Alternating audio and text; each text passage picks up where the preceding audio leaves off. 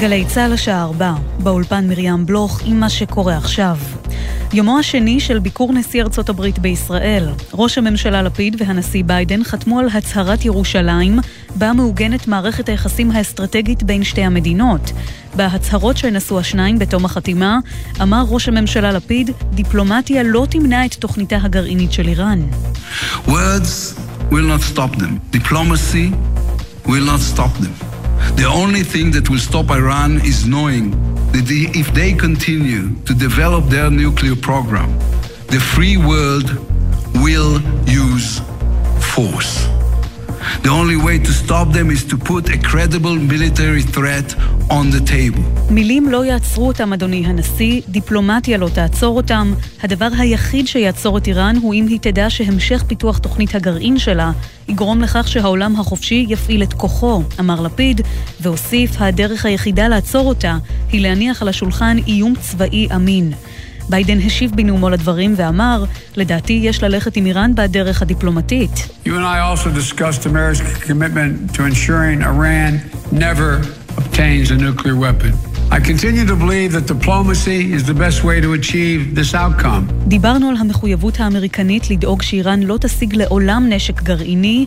אני ממשיך להאמין שדיפלומטיה היא הדרך להשיג את המטרה הזאת, כך הנשיא האמריקני. מדברי המנהיגים הביא כתבנו המדיני יניר קוזין. מחיר כיכר לחם אחיד יעלה ב-36 אחוזים, כתבתנו לענייני צרכנות עינב קרנר. בתום דיון שערכה ועדת המחירים הוחלט לעדכן את מחירי הלחם בפיקוח כך שכיכר לחם אחיד או לבן תעלה כ-7 שקלים לעומת 5 שקלים ו-12 אגורות כיום.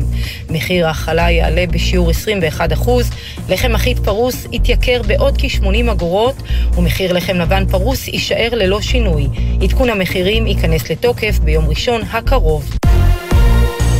בית המשפט הצבאי לערעורים הפך החלטה קודמת והרשיע ברצח את המחבל ממדוך עמרו על גרימת מותו של רב סרן אליאב גלמן, זיכרונו לברכה, בפיגוע בגוש עציון.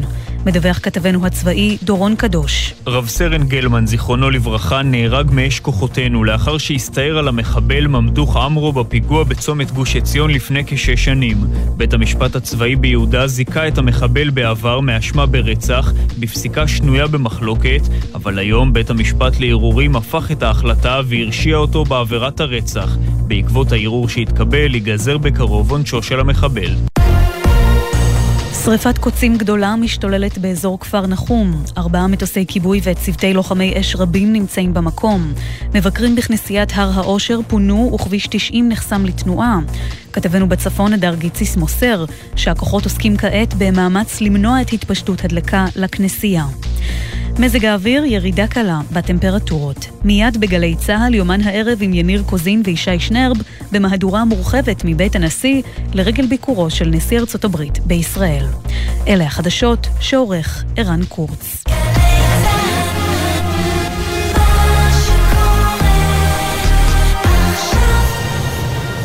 דלתות חמדיה, בטכנולוגיית אולטרה קווייט לבידוד רעשים.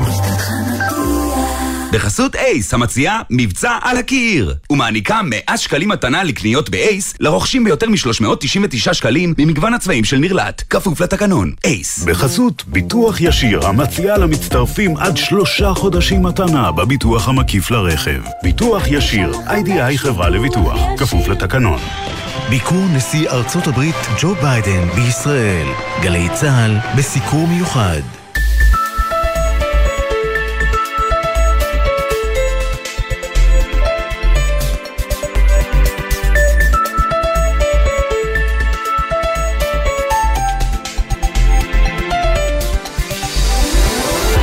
יומן סיכום השבוע עם ישי שנרב ויניר קוזין.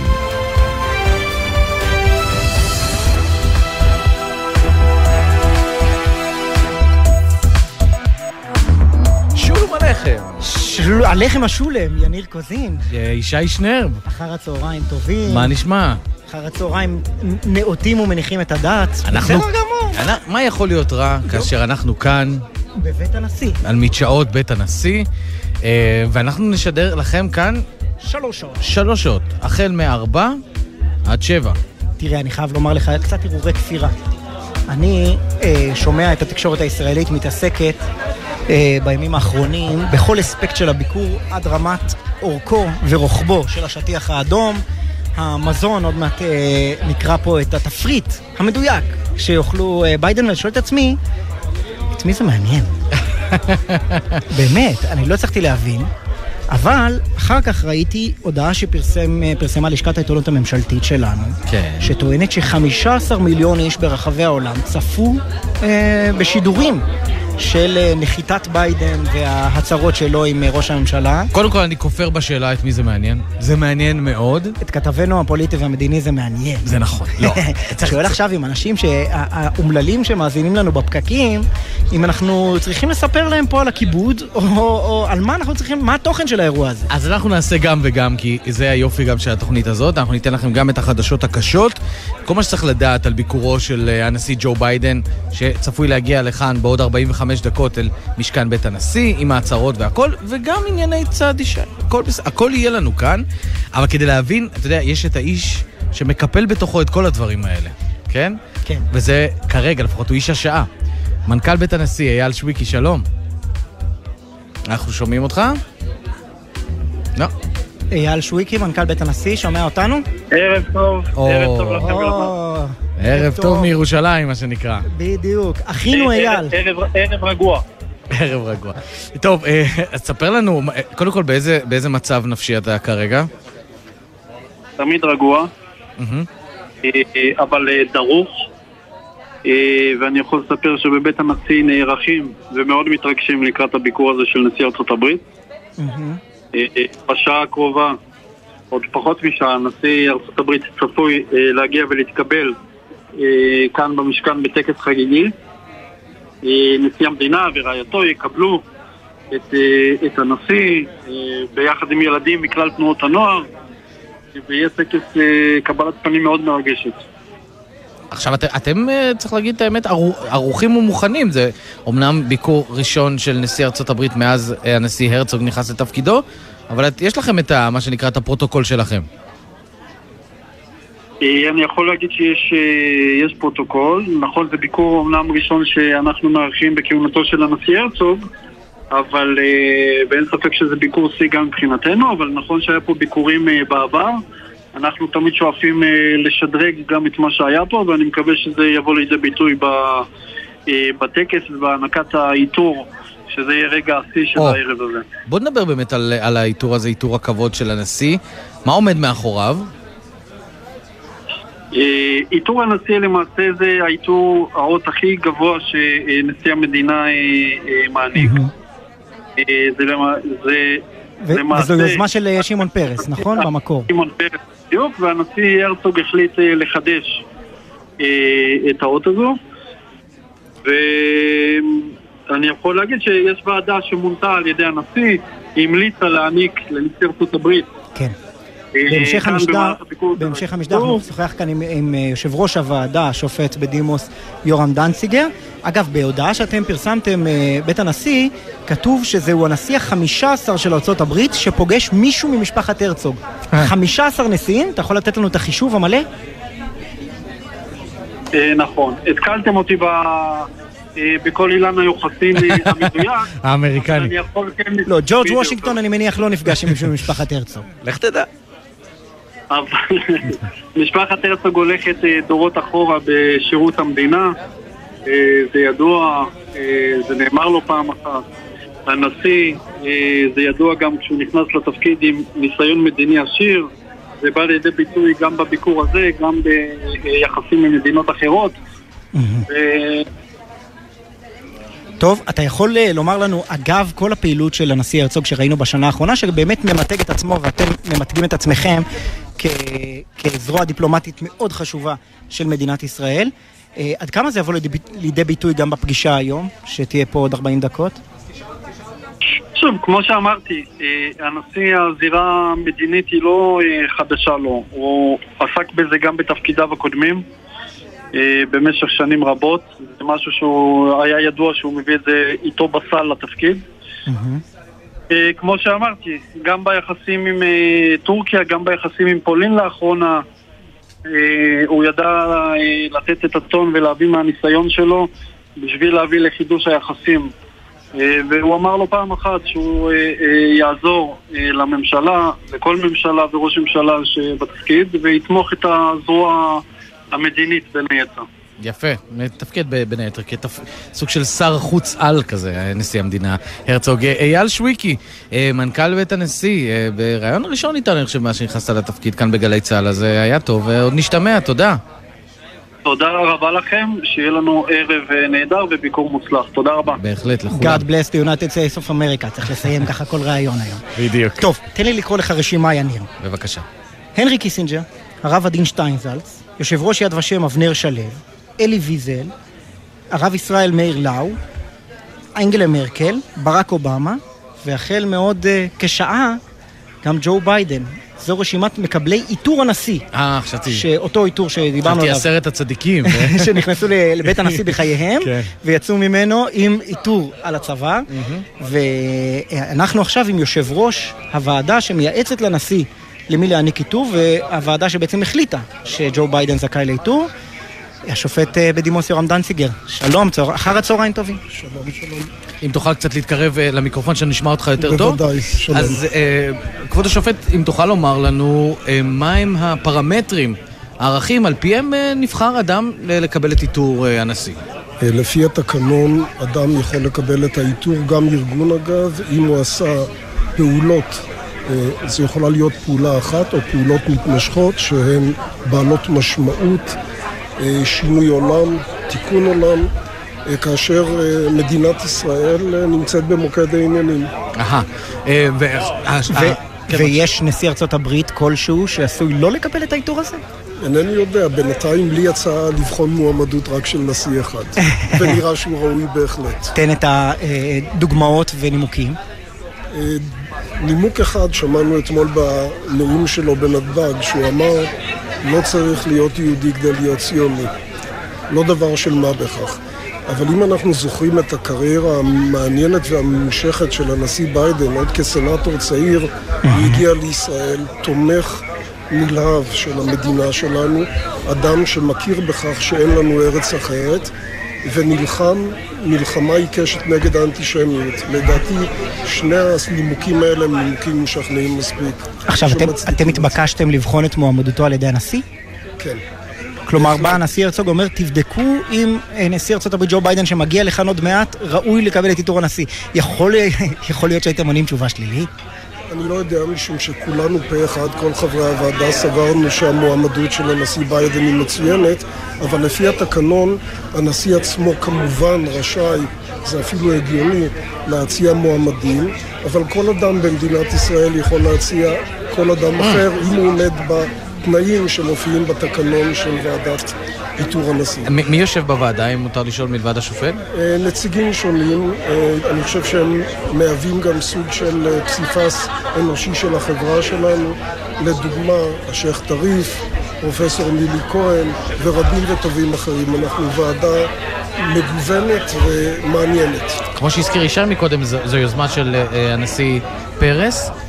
זה סוג של אה, איתור תאום, אם תרצה, אה, של איתור הנשיא האמריקני, נכון? זאת אומרת, המוכר כל כך והידוע כל כך. אני לא יודע אם הוא אה, העתקה של אות הנשיא האמריקאי, אני יכול רק לספר מידיעה אישית שגם נשיא גרמניה מעניק עיטורים ואותות. אני חושב שהנימוקים הם די דומים. מדובר במועמדים שעשו פעולות שיש בהן כדי לסייע, לתרום למדינה הרלוונטית. יפה. מעניין מאוד. פרופסור דנציגר, אנחנו, אני מניח, עוד נדבר גם בנושאים אחרים. תודה רבה לך. תודה רבה. תודה רבה לכם, כל טוב. כל טוב. יניר, אתה יודע, אגב אה, ביקור אה, ביידן, כן.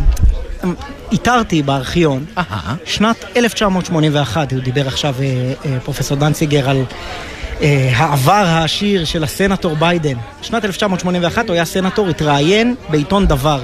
אצל מרדכי ברקאי, כן. ומתארים אותו ככה בעיתון. בבקשה. ג'וזף ביידן, סנטור דמוקרטי ממדינת דלאוור הקטנה במזרח ארצות הברית, הוא מצעירי הסנאט, בן 38, וההנחה היא כי כוונתו לרוץ לנשיאות ב-1984. 84? 84 חשבו שירוץ לנשיאות, בסוף הוא הגיע, היום בן כמה הוא? היום הוא בן 79, ובנובמבר, ב-20 אם אינני טועה, הוא יהיה בן 80 הבחור.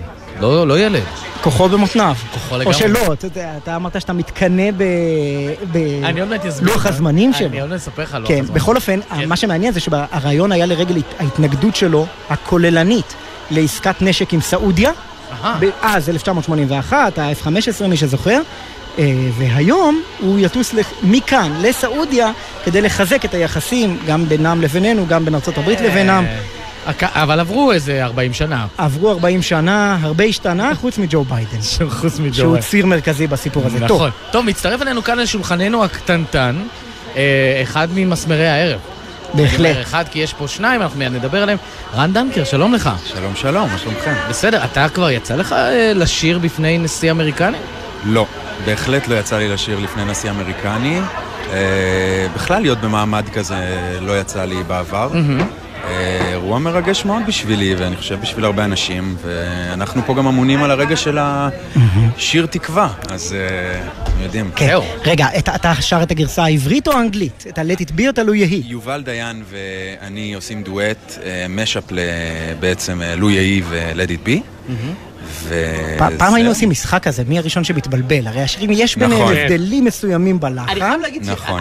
שהלחן לא כל כך דומה. אתם יודעים אבל את הסיפור בעצם, נעמי שמר. נכון, ואז. מישהו בעצם אמר לה, ספר, אחרי ספר, זה טוב. נעמי שמר בעצם אה, רצתה לתרגם את אה, Let it be, תרגמה את השיר כמו שהיא רואה, ושינתה בעצם את ה- את ה-Let it be ללו יהי. אה, ואז אה, שמע את זה אחד מחבריה, אולי, אני פשוט לא זוכר את שמו כרגע, ואמר לה, טקסט כל כך יפה, חבל להשתמש בלחן הקיים, בואי תעשי מזה שיר, ואז היא הלחינה את אה, לו יהי. אז זהו, אז זה לא- כן. אז זה לא כל כך דומה. מה שמאזיננו, ששומעים אותנו עכשיו במכוניות, לא יודעים, כן. זה שרן דנקר יושב פה ורגלו חבושה באיזה נכון. מין, איך- נקרא לזה? סד? סד, סד, סד, כן. לא ויתרו לך על המכנסיים הארוכים? יכולת להופיע בפני נשיא הברית במכנסיים קצרים? זה היה יכול להיות שואו, זה היה יכול להיות תמונות בכל העולם. האמת שאני גם, בזמן ההופעה אני אוריד את הסד ואני אשים, אני אסבול בקטנה. אה, באמת? באישור הרופא עם רגל, עם, אה, עם נעל אה, ערב, כמו שצריך, וכן. טוב, אה, זו שאלה קצת קלישאתית, אז תסלח לי. בבקשה, לך על זה. אין ברירה. איך מתכוננים להופעה כזאת? האם מתכוננים אחרת? האם זאת עוד הופעה?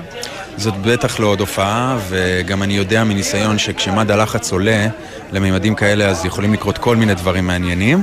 אז אה, בוא נגיד ששרתי, יובל ואני שרנו את השיר הזה בערך, באמת, בלי הגזמה, 480 פעם, ועלינו לבמה שוב ושוב ושוב, ועשיתי את זה, שרתי את זה בנסיעה, בריצה, בהליכה, ב... ב...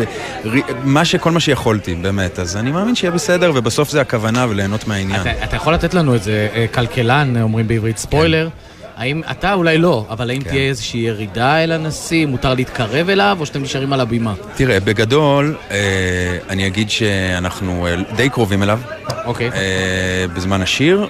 אני מעדיף לא לתכנן את זה, אני גם קצת קלטתי מהיומיים האחרונים שביידן, אה, הוא יש לו ככה... הוא יודע לשבור פרוטוקול. בדיוק, בדיוק. אז אה, בוא ניתן לדברים לזרום. יפה.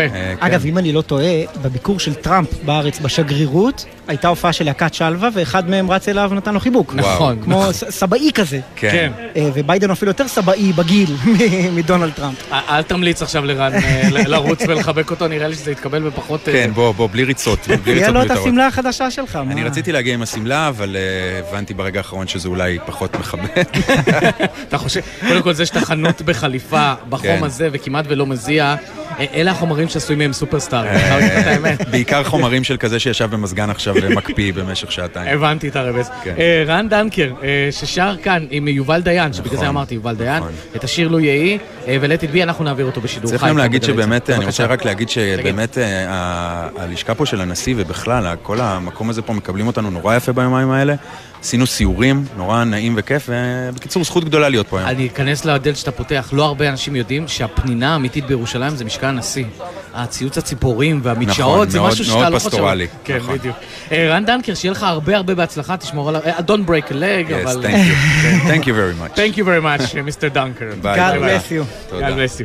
אה, יפה. טוב, זה באמת השקעה, השקעה גדולה אה, להיות עם, ה, עם הרגל הזאת. בהחלט. אה, דיברת, מקודם הזכרת את, אה, את העובדה שאני מעט מתקנא. אה, כך לדבריך, מתקנא בלוז של האדם החזק בעולם.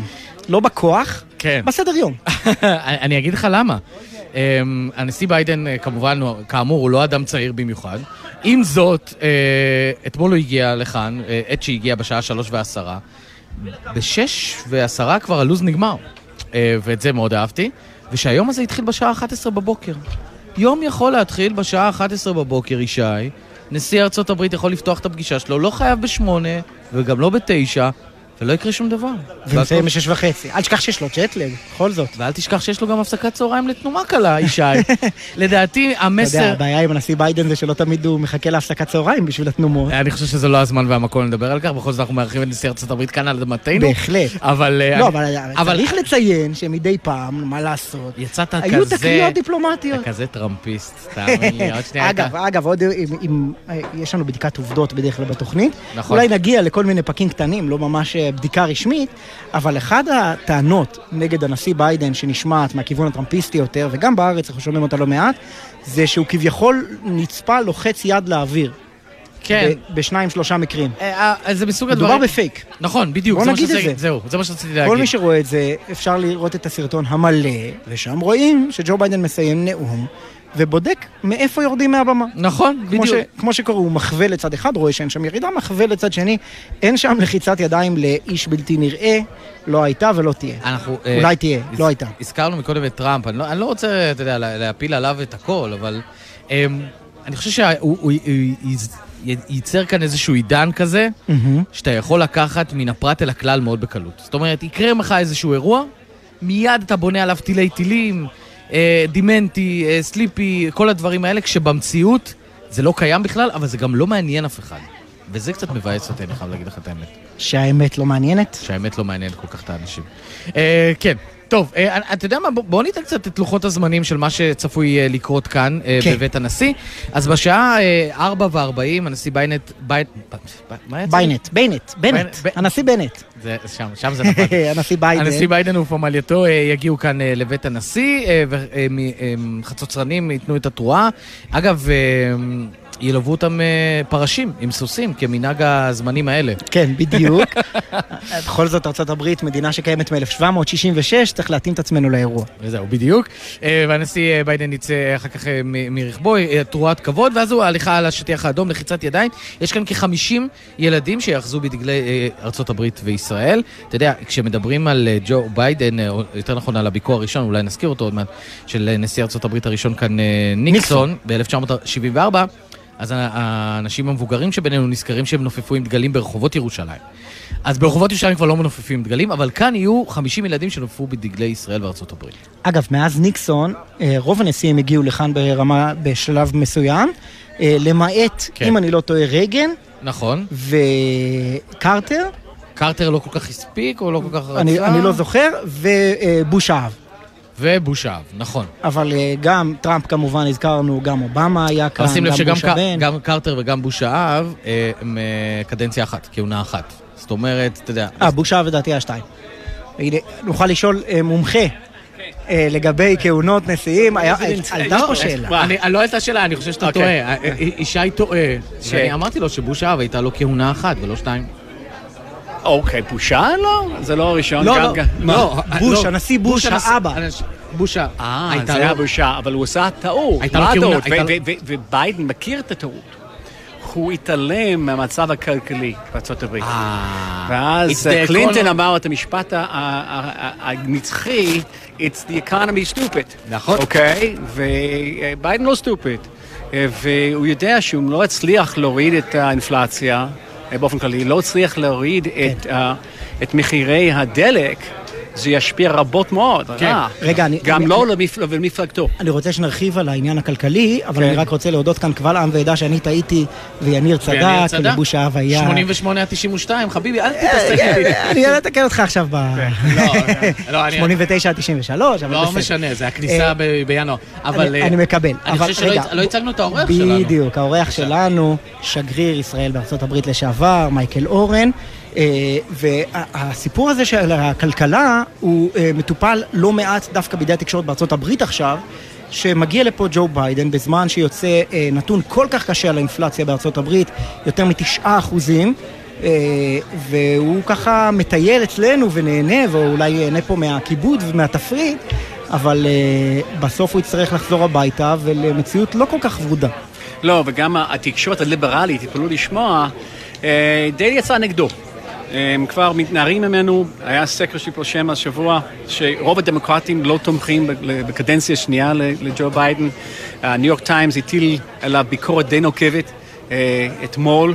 אה, שמגיע לפה, אבל אני חושב שהעם האמריקאי, ואני לא מתבסס על איזה מחקר פה, העם האמריקאי מבין שהוא במזרח תיכון על מנת לסגור, לעשות איזה סולחה עם הסעודים, להגביה את, את הפקת הנפט על ידי הסעודים, ובכך להוריד את מחירי הנפט.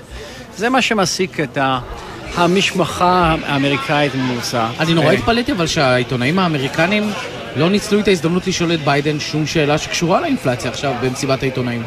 בוולדורף אסטוריה. אבל זה לא, זה לא ענייננו כל כך. הבנתי. זה לא ענייננו כל כך. שאלו אותו לגבי העסקה. נכון. הנרקמת בינו ובין MBS הסעודי.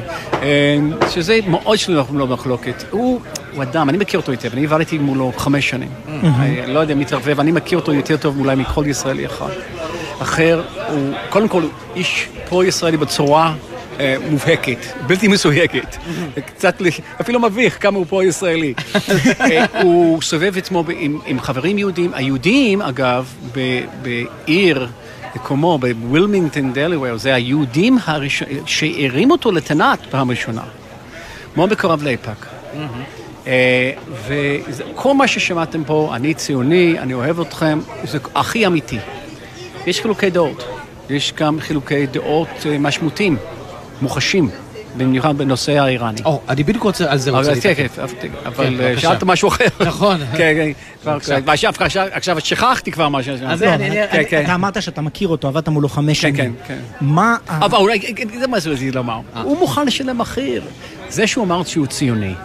הוא שילם, הציונות, כבר בידי הרבה מאוד דמוקרטים, במיוחד הפרוגרסיביים, הפכה להיות מילת גנאי. זה מוקצה. נכון. והנה הנשיא שלהם אומר את זה. בריש גלי. וזה שהוא נוסע לסעודיה וכבר יורד מהעניין של כביכול זכויות אדם, חשוב. הוא, הוא התחייב להחרים את, MBS. את MBS, והוא יורד על זה כמו, על מנת לקבל מחירי, ירידה במחירי עט, הוא משלם על זה מחיר. האיש הזה עשוי מברזל, לא אכפת לו כל כך. לא יכול להיות שהוא מגיע לכאן בנקודה שבה כבר אין לו מה להפסיד, הוא מבין שאולי האמריקנים, כפי שפתחת, לא ירצו לבחור בו לקדנציה נוספת. אפילו לא באמצע הקדנציה. הוא מבין שהשילו את התקשורת הליברלית בארצות הברית הוא מפסיד. שמעתי את הסברה הזאת, לא מקבל אותה. הוא לא לא סיים מחצית מהקדנציה הראשונה. הוא יודע, כמו שאני יודע, שנתיים זה הרבה מאוד זמן בפוליטיקה, הכל יכול להשתנות. הכל יכול להשתנות, אי אפשר לדעת. ואני מבין שהוא מגיע, אז אני עוד מעט נצטרך לצאת, לקבל את פניו. אנחנו בינתיים רק הפרשים פה, זה עוד ייקח איזה זמן. אני שומע מסוקים. וזהו, הוא יודע, אני חושב שהוא אף פעם לא רע לבקר בישראל, פוליטית בארצות הברית. נא לזכור, כ-80% מהיהודים האמריקאים מצביעים למפלגה הדמוקרטית. זה ירד הם גם תורמים הרבה מאוד כסף. זה ירד ל-70% עכשיו? זה יורד, ולכן הוא מגיע לפה, יורד. הוא רואה זליגה בכיוון הרפובליקאים, מתוך התבוסה, הרושם שמפלגת, המפלגה הדמוקרטית כבר איננה פרו-ישראלית. אני חייב לשאול אותך שאלה לפני שאתה צריך ללכת, מייקל אורן. ראינו את, ה, את ההתנגשות הפומבית הזאת בתפיסות לגבי איראן, כפי שאמרת, בדרך הפעולה. כולם מסכימים, איראן גרעינית זה רע. כן. יאיר לפיד, ראש הממשלה, אומר, צריך להציב כאן איזשהו איום צבאי, אחרת איראן לא תסוג. אומר לו הנשיא ביידן, הדרך הדיפלומטית היא, היא, הדרך, הטובה ביותר. היא הטובה ביותר. זה משהו שיכול להשתנות? הוא כבר, קודם כל, ביידן עצמו אמר שיש לו אופציה צבאית, okay. שזה משהו. Okay. Uh, שנית, אנחנו אף פעם לא אמרנו שהדיפלומטיה... רע, תלוי למה, למה היא תוביל. מה זה הסכם טוב? זה הסכם טוב, זה הסכם שבאמת מסיר ומוציא את כל האורניום המאושר מאיראן, הסכם שלא רק אה, אה, מקפיא את המתקנים הגרעיניים והסנטרופוגות של איראן, זה הסכם שמפרק אותם. מפרק אותם ואין מה שנקרא סעיפי uh, שקיעת השמש, אוקיי? זה לצמיתות, זה לנצח. לא, לא רק שלא יהיה לא תהיה לאיראן פצצה גרעינית, לא תהיה לה גם יכולת. יכולת גרעינית. וזה הבדל עצום, עצום.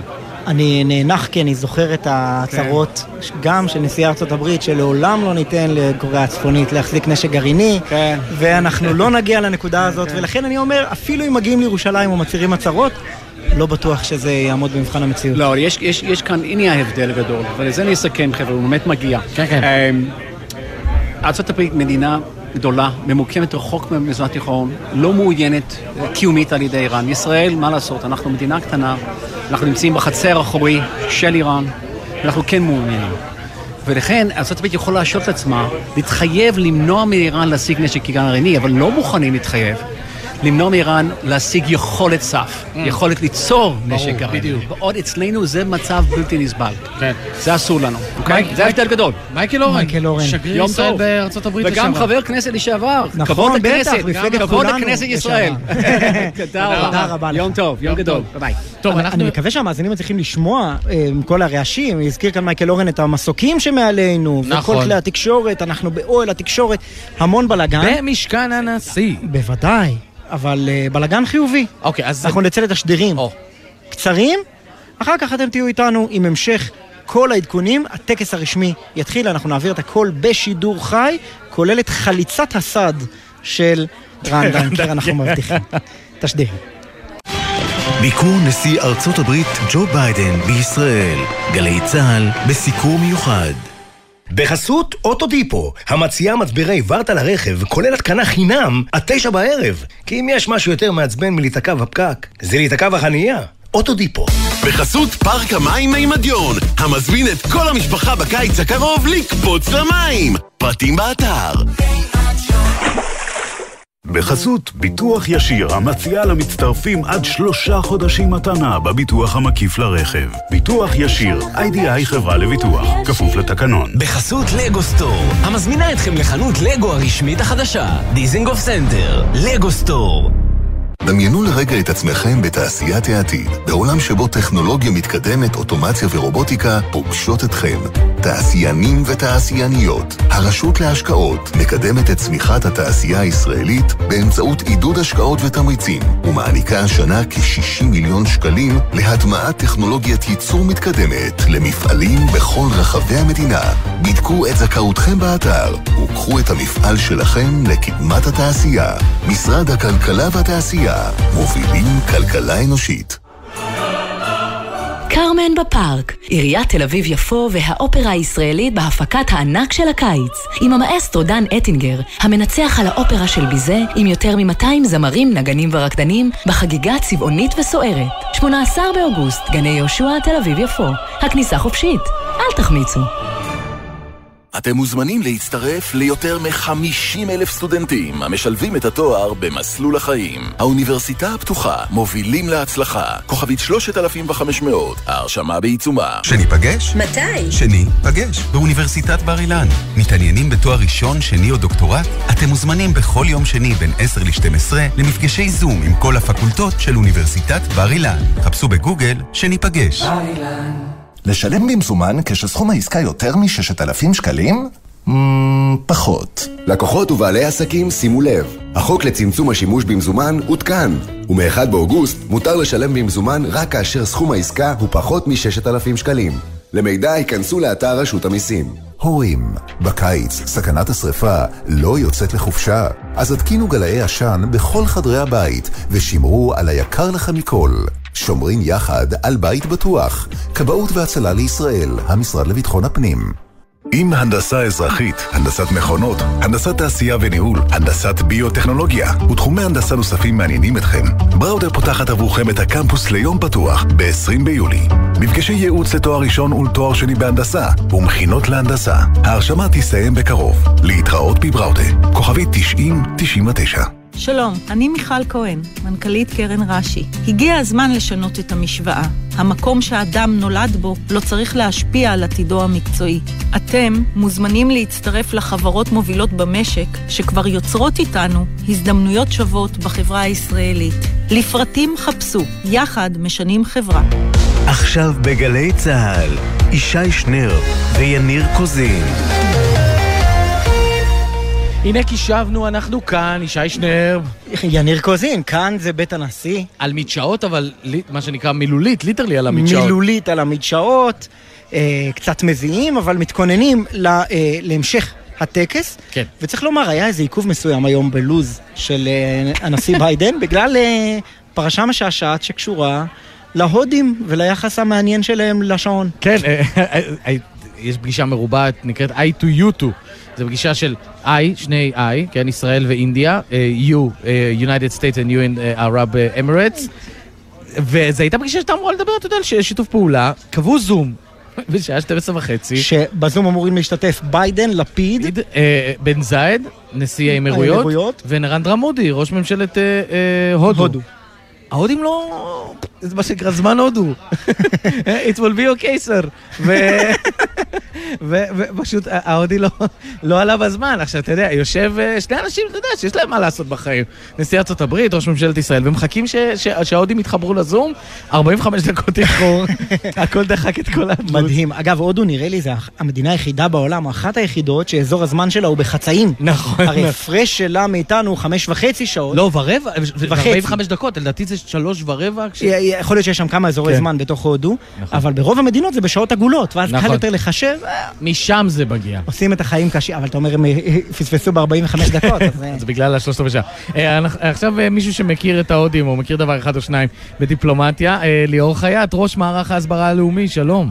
שלום, שלום. יניב, שלום ישי, וברכות על התפקיד בח- על. התפקיד החדש. ברכות על התפקיד, כן. תודה אה, רבה. היה שם רגע, רגע משעשע משהו, נכון, ליאור? כן, אני חושב שבביקורים כאלה ההתנהלות היא, אה, היא- יש הרבה לחץ, אבל יש גם הרבה רגעים שאנחנו מצליחים להבין את הסיטואציה, ואני חושב שבסוף מה שחשוב זה הפגישה התקיימה ההיסטורית המרובעת של ארבעת המנהיגים, שזו פגישה שנולדה בכלל באוקטובר שנה שעברה בדרג של שרי חוץ, ששר החוץ לפיד דאז יזם אותה, ועכשיו אה, ברמת המנהיגים ראש הממשלה לפיד מארח אותה. אה, והחשיבות שלה היא עצומה. זה- זהו, בוא נדבר על זה, כי אנחנו מדברים הרבה, סעודיה, איראן. אה, בוא, בוא, יודע, בוא נפתח פריזמה ל- ל- לדיון שם. מה היה ההתמקדות? הפורום הזה של ה-I2U2 הוא בעצם פורום שאני לא בטוח שיכולנו לתאר לעצמנו כישראלים פורום כזה עד לפני שנתיים. אה, יש שתי מדינות, ארצות הברית ו- והודו, הדמוקרטיה הכי גדולה בעולם והמעצמה הכי גדולה בעולם, שיוצרות פורום עם שתי מדינות קטנות במזרח התיכון, ישראל והאמירויות, שביחד ויש להם אולי אה, 15 מיליון אה, תושבים, לדעתי, אה, אזרחים, לדעתי פחות. ויש להם חשיבות, הן רואות בהן חשיבות, כי הן מחברות, הקשר בין ישראל לאמירויות מחבר את המזרח מהודו ועד המערב לארה"ב, והיצירתיות והחדשנות של אה, החברה הישראלית והחברה האמירתית והכלכלות האלה יוצרות יתרון משמעותי עבור אה, המדינות והמעצמות הגדולות כמו הודו וארצות הברית. לנתניהו הייתה בדיחה, לנתניהו הייתה בדיחה קבועה שהוא דיבר עם אה, מודי, שסין והם ביחד איתנו זה שני מיליארד וחצי אנשים. אני- נכון. סליחה, סליחה שהזכרתי, סליחה שהזכרתי את יושב ראש לא, האופוזיציה. לא, לא בגלל זה. האיש והמזגן. כמו שאני, אה, אתם יודעים, אני דיפלומט ואני מעדיף לא להיכנס לנושאים פוליטיים, אבל אני חושב שהחשיבות של האירוע הזה זה שהוא יוצר אופקים חדשים לשיתוף פעולה של מדינת ישראל עם מדינות האזור ועם מעצמות בעולם, וזה אה, מאוד מאוד משמעותי בתוך האירוע, בתוך הביקור המאוד מוצלח הזה, שהיה עמוס ברגעים מרגשים, ואני חושב שמבחינתי אישית גם הקטע של החתימה על אה, הצהרת ירושלים, שבעצם אה, בתור מי ששירת בארצות הברית, אני שירתתי ארבע שנים כקונסול כללי במיאמי, ואני מכיר היטב את מערכת היחסים ואת ה... בין ארצות הברית לישראל ובין העם האמריקאי לעם בישראל, לקחנו את המערכת היחסים הזאת והעברנו אותה למסמך שהוא היסטורי, לא פחות מזה. מה אתה אומר ו- למי שאומרים ליאור, נו שוין, הדברים הידועים, אז עכשיו יש מסמך.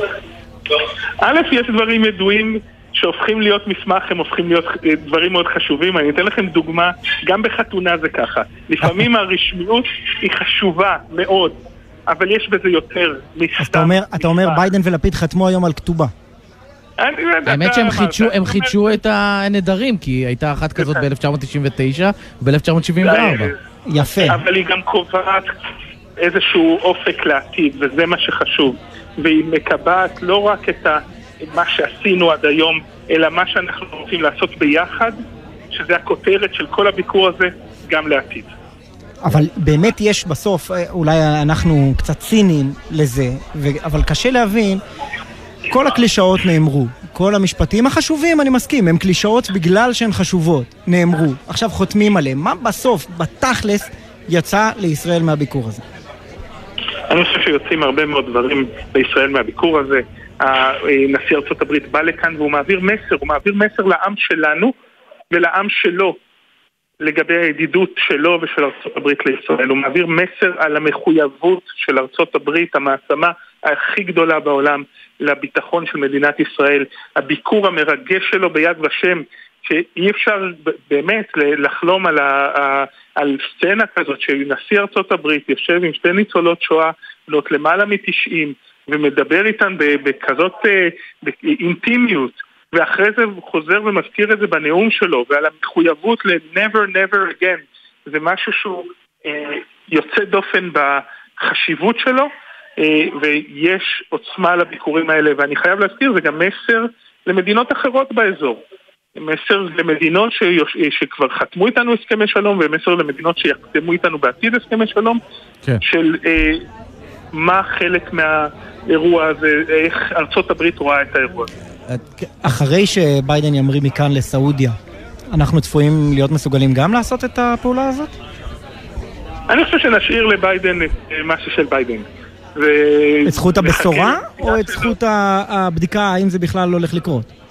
אני חוזר ואומר, נשאיר לביידן את מה ששלו. מה ששלו שלו. ונראה את מה שהוא יכול... אה, אה, מה שהוא יגיד לנו בסעודיה. שאלה אחת שמטרידה אותי מאוד מתחילת הרעיון הזה. אני מבקש ממך, אני ממתין בתור לשאלה שלי. אבל אתה הזכרת שהמתינו 45 דקות להודים. מה עושה ביידן בזמן הזה? לא, ביידן לא יושב וממתין אה, להודים, אה, הוא היה בחדר שלו עם היועצים שלו, וכך גם ראש הממשלה לפיד. הצוותים הטכניים היו קצת יותר בלחץ, אני חושב, מהמנהיגים עצמם. זה בטוח. אה, אבל אני רוצה לשאול אותך עוד שאלה אחת רצינית, ואחר כך נעבור לדברים ככה יותר צידיים.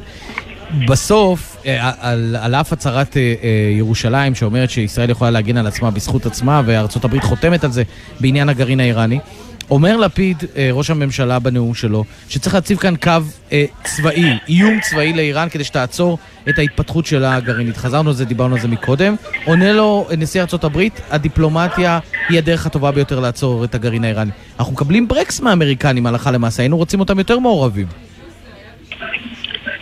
אין ספק שאנחנו לא רואים עין בעין עם האמריקאים לגבי הטקטיקה של ה, אה, איך להגיע למטרה המשותפת של שנינו, שהיא לא לאפשר לאיראנים להגיע לנשק גרעיני.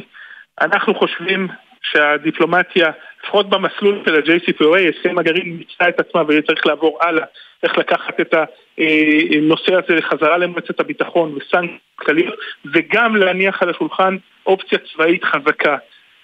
וה, האמריקאים חושבים שיש עוד זמן לדיפלומטיה, אני חושב שהשיח בינינו צריך להיות, הוא, הוא כזה שאנחנו מציגים את העמדה שלנו והם מציגים את העמדה שלהם ובסוף נגיע אה, להסכמה או לאיזושהי אה, דרך פעולה שאנחנו נעשה ושהם יעשו. Okay. אוקיי. תגיד, אה, נפתלי בנט בסוף לא מעורב בעניינים האלה? למה הוא לא הגיע היום לפגישה, אתה יודע? אני באמת לא יודע, ואני חושב שבאמת הנושא הזה הוא הרבה יותר גדול לביטחון הלאומי של ישראל מאשר להסתכל עליו ברמה של אה, פוליטיקה קטנה. וואי, אז עכשיו השאלה הבאה שלי, אני לא יודע מה תגיד עליה. אה, לגבי הערב, אה, טקס אה, פתיחת המכבייה, דווחו שהיו כל מיני חילופי דברים בין בית הנשיא לבין אה, לשכת ראש הממשלה, האם אה, יאיר לפיד יוכל לנאום בטקס, בסוף הוא החליט שלא לנאום, מה אתה יודע לומר לנו על כך? אני לא מכיר אה, כאלה אה, דיווחים, אני חייב להגיד שבסוף אה, ביקור כזה אה, לקח לנו הרבה זמן להכין אותו, אה, היו הרבה מאוד הזדמנויות של מפגשים אה, של אה, לפיד עם נשיא ארצות הברית אה, ביידן ושל אה, אה, הנשיא עם ארצות הברית וכל אחד מהמפגשים האלה הוא חשוב, אני חושב שיש חשיבות מאוד מאוד גדולה לנוכחות של ביידן במכבייה, זה מסר לעם היהודי, לא רק לעם בישראל. יפה. לקראת מחר, שאלה אחרונה, ביקורו של הנשיא במזרח ירושלים. ישראל לא תהיה שם, לא תהיה נציגות רשמית. יש איזה דין ודברים על העניין הזה, שזה סגור כבר? אה, הנשיא הגדיר את הביקור הזה כביקור פרטי, אני חושב שזה... אה, היום שאלו אותו האם מש... אה, הביקור, ההגדרה הזאת משנה את התפיסה של ארה"ב לגבי ירושלים כבירת ישראל, והוא אמר באחת מאוד מאוד חזקה, אין שום שינוי בעמדה שלו. ליאור חייט, ראש מערך ההסברה נכנס, אה, כבר חתיכת שבועיים היו לך בתפקיד נראה לי, אה, לשנתיים בערך. אה, שיהיה בהצלחה. זה התפקיד הזה, זה לא נרגע אף פעם. תודה רבה. תודה רבה לכם. אה, וזהו, ועכשיו יכולים לבשר לכם שהשיירה הגיעה... בהחלט, לשדרות הנשיא. לשדרות הנשיא, אנחנו רואים את החיה. החיה, זה הרכב המשוריין. כן, ביסט, מה שנקרא, בלעז. אה, וגם אנחנו רואים חיות, ארבעה הפרשים על סוסים. נכון. אה, שככה מלווים את השיירה הזאת עם דגלי ישראל ודגלי הברית, וגם כובעי בוקרים נכון. אה, מעניינים. זה מאוד עניין של בית הנשיא, אה, פרשים. כן? כן, כן. גם בהשבעת, אה, אתה יודע, בהשבעת הכנסת מגיעים פרשים עם הנשיא. זה נחמד, זה נותן לנו תחושה של קנדה כזה קצת. ובעצם מה שקורה עכשיו, זה שהנשיא ביידן, בתוך החיה, הביסט, נכנס אל תוך אה, שערי בית הנשיא, ובקרוב מאוד אנחנו אה, נראה אותו, אה, נראה את קבלת הפנים הרשמית עם החצוצרות, השטיח האדום וכולי, ילדים ששרים. אה, אחר כך ייכנסו ללשכת הנשיא, אה, ראש הממשלה ייכנס, ורק לאחר מכן יהיו הנאומים של אה, הרצוג ושל הנשיא ביידן, וגם הענקת העיטור שדיברנו. עליו קודם. נכון, נכון, זה, גם, גם זה יקרה, ושמענו מקודם מהשופט אה, אה, דנציגר. דנציגר. אה, שאלת שאלה, אם יש, שאלה כזאת פילוסופית, אם יש נשיא ארצות הברית שלא יכול לקבל עיטור כבוד. חשבתי על זה אחר כך, לאובמה נתנו, נכון. לביידן נותנים היום, על טראמפ דילגו. אה. עכשיו, אני לא חושב שהייתה פה איזה כוונת מכוון יותר מדי, אני חושב שהנשיא ריבלין פשוט לא העניק את העיטור הזה. נכון. אז אה, שמעון פרס, שיזם את העיטור, העניק אותו לכל מיני אנשים, כן, אה, ואז היו שבע שנות אה, בצורת, שבע שנות רעב. אתה זוכר, כי אתה זוכר את מערכת היחסים בין טראמפ לבין ריבלין, או לבני הזוג ריבלין, גם אה, רעייתו של, של הנשיא לשעבר, זיכרונה לברכה, את, היו יחסים ממש קרובים כשהוא הגיע לכאן. זאת אומרת, ממש יצא מגדרו הנשיא ריבלין כן. כדי לארח כאן את טראמפ, אז אין, אין מה לחשוד שלא הייתה, לא היה כאן רצון. כן. עכשיו אני חייב לשאול אותך משהו. שאל הנשיא. הרצוג, שאנחנו מתארחים פה בביתו, אה, באמת עשה מעצמו בשנה האחרונה ציר מדיני חשוב. אנחנו הכי רואים את זה בסיפור עם ההתקרבות לטורקיה של ארדואן, ולא לא צריך להיות תמימים, ארדואן לא מתקרב אלינו מאהבת מרדכי, נכון. הוא נמצא במצוקה כלכלית קשה והוא צריך את האמריקנים שיסירו את הסנקציות, והוא חושב, כאז כן היום, הרבה מדינות אה, אויבות או יריבות חושבות שישראל היא ציר טוב לאמריקנים. נכון. והיחסים ההדוקים בין ישראל לארה"ב הם נכס אסטרטגי כדי לקבל יחסים אחרים חשובים באזור. ואני שואל את עצמי, הם עומדים עכשיו להיכנס לחדר. ג'ו ביידן, נשיא ארצות הברית, והרצוג, נשיאנו. הרצוג היה בטורקיה, שוחח עם ארדואן, משוחח איתו בטלפון. אתה חושב שהנושא לא יעלה? יכול מאוד להיות שהנושא יעלה. אה, תראה, אין הרבה זמן בדברים האלה, זאת אומרת, אה, הפגישה היא לא אורכת הרבה מאוד זמן. אה, מה, משהו כמו אה, חצי שעה, עשרים דקות. זה לא, זה לא זמן ארוך כדי לפתוח את כל הנושאים. אני מתאר לעצמי שלנשיא הרצוג יש כמה דברים שהם אולי קצת יותר חשובים לו בעניין הזה, אבל אתה יודע, תיארת את המצב שבו הרצוג הוא אה, הופך להיות סוג של, אני קורא לו שר חוץ על כזה, זה שילוב של דברים. גם היותו של הרצוג אדם עם ניסיון, וגם היותה של הממשלה, כאשר הוא נכנס לתפקידו, חסרת חסרת ניסיון. ניסיון.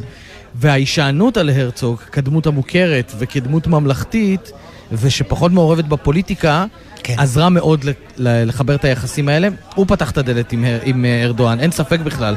זה נכון שארדואן מאוד מאוד רצה מסיבות כלכליות, מסיבות אסטרטגיות, כמו שאמרת, עם ארצות הברית, אבל השיח שלו עם הרצוג היה שיח בלי טעויות. וזה מאוד מאוד חשוב בדיפלומטיה, כי טעויות בדרך כלל מובילות לאיזושהי אסקלציה כזאת של צעקות וכן הלאה, ו- וזה יכול אחר כך אה, אה, להתקלקל בהמשך הדרך, והנה זה לא קרה כאן. אז יש לי הזה. שאלה אליך בתור כתב מדיני. שאל נא. יש להם, אמרת, זמן קצר ביחד בחדר. הם נערכו, אני מניח, עם כמה נושאים. נכון. עד כמה הפגישות האלה הן פגישות אותנטיות, שבהם שני אנשים, במקרה הזה הרצוג וביידן, וגם נתניהו וביידן יש- ישבו פה בארבע עיניים, אה, מדברים, הפגישות האלה שיש בהן ממש, ועד כמה זה טקס מוכתב מראש. אני חושב שזה מאוד תלוי uh, במנהיגים, כלומר מי הוא הנשיא ומי הוא ראש הממשלה, או במקרה הזה מי הוא הנשיא ומי הוא הנשיא, נשיא מדינת ישראל. נדמה לי, אם אני מזהה נכון, זה הרבה שיחת עדכון. כלומר, שים לב, יש כמה נושאים, זה לא שעכשיו, אתה יודע, הוא לא פותרים שום דבר, זה לא פגישות שפותרים בהם דברים. זה סוג של, אתה יודע, אה, יושבי ראש דירקטוריון, כלומר, הם צריכים לדעת את הנושאים, מסביבם היועצים, והם רק צריכים לתת הוראה להוריד את זה לשטח. למשל, לדוגמה, אה, הסיפור עם הפלסטינים, כן? יביע הנשיא ביידן בפני הנשיא הרצוג את הרצון שלו לראות את ישראל... מתקדמת לשתי מדינות לשני עמים. משהו. או מה שהוא אמר ללפיד, אה, אני מבקש לא להיות מופתע בעניין או. הפלסטיני, כלומר מבחינת בנייה. אז למשל, אתה רואה, ז- זאת אמירה שהיא אמירה פרקטית. היא אמירה שיורדת לצוותים בישראל ואומרת, חבר'ה, תשימו לב לאמירה הזאת. אבל ידענו שזו העמדה של הנשיא ביידן. נכון. גם, גם הרצוג לא צריך שהנשיא ביידן יגיע עם פרשים אל תוך הבית שלו כדי לספר לו שזו העמדה שלו. אין, אין ספק בכלל, אבל, אבל אתה יודע, בסוף אתה בוחר מה אתה אומר. אין הרבה זמן. ואם אתה בוחר לומר דווקא את הדבר הזה, זה אומר שזה חשוב לך, זה אומר שזה מפריע לנשיא, אתה יודע, עם כל מה שדיברנו פה ב-45 דקות האחרונות, ה-50 דקות האחרונות, על אהבתו הגדולה אה, לישראל והרצון שלו כמובן לתמוך בישראל, בסוף יש כן. דברים שהנשיא ביידן שם עליהם את הדגש, וכשהוא שם את הדגש על הדבר הזה, בישראל צריך, צריכים להקשיב ולהקשיב טוב. טוב, יניר, הצטרפה אלינו פה אורחת אה, חשובה. יש ניחוח חו"ל כרגע כן. בשולחן הדל שלנו כאן בגלי צה"ל. נועה תשבי. שלום, שלום. אהלן, אחר אהלן. צהריים טובים, מה נשמע? מצוין, אה, מאוד מרגש האירוע הזה פה. אני חושבת שכל מי שלא מתרגש מאירוע כזה, אין לו לב. אה, וואו, אין לו לב יהודי אפילו. ש- הוא יהודי, לא יהודי, באופן ח- אה, כללי. את השליחה המיוחדת למאבק באנטישמיות מטעם משרד החוץ, או... כן, כן, מטעם כן. מדינת ישראל, שלך מיוחדת במאבק באנטישמיות ודה-לגיטימציה. אה, אוקיי. ראש הממשלה יאיר לפיד חיבר את, אה, אה, שני הדברים האלה, ואני מהמם. חושבת שזה משהו מאוד מאוד, אה, חשוב, כי בעצם אה, אה, לעשות דה-לגיטימציה למדינת ישראל כמדינת העם היהודי, זה משהו שהוא אה, או, אנטישמי. את, את אמרת את זה, אבל. יכול להיות שאולי ההפרדה הזו דווקא אומרת, יש פה שתי, שתי, שתי אסכולות, או שני כיוונים, דה-לגיטימציה ואנטישמיות. למה לא לומר אנטישמיות ולהגיד, כל דבר שהוא אה, תוקף את ישראל הוא אנטישמיות. חס ושלום, לתקוף את ישראל אה, באופן, אה, לבקר את ישראל, את המדיניות של ישראל, זה משהו שהוא לגיטימי לחלוטין. אה, אנחנו עושים את זה יותר טוב מכולם, מן הסתם. העניין הוא לא אה, ביקורת על מדיניות של ממשלה כזו או אחרת, העניין הוא שישראל זו המדינה היחידה שהקיום, זכות הקיום שלה מוטלת בספק.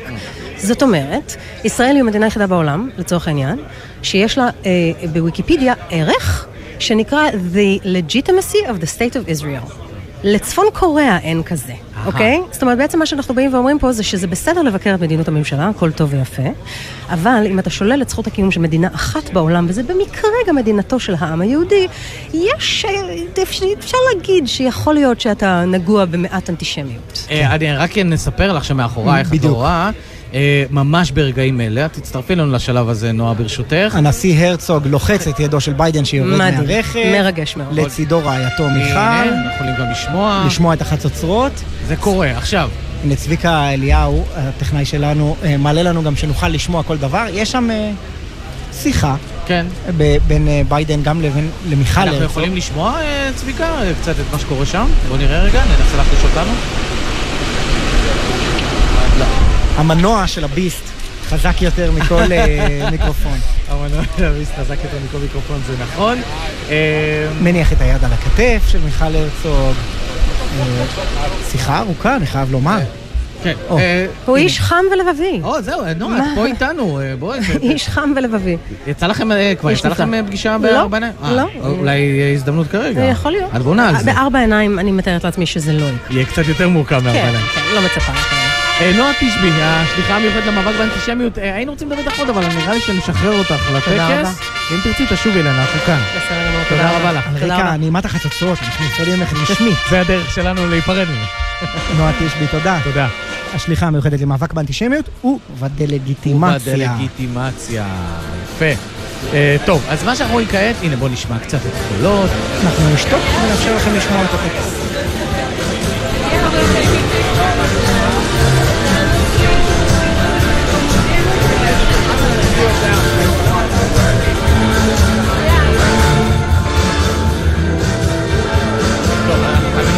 קורה, כן. כן, עומדים שם 50 ילדים, מנופפים בדגלים, לבושים לבן, מנופפים בדגלים של ישראל וארצות הברית. וג'ו ביידן והנשיא אה, הרצוג מצטופפים לידם אה, כדי להצטלם.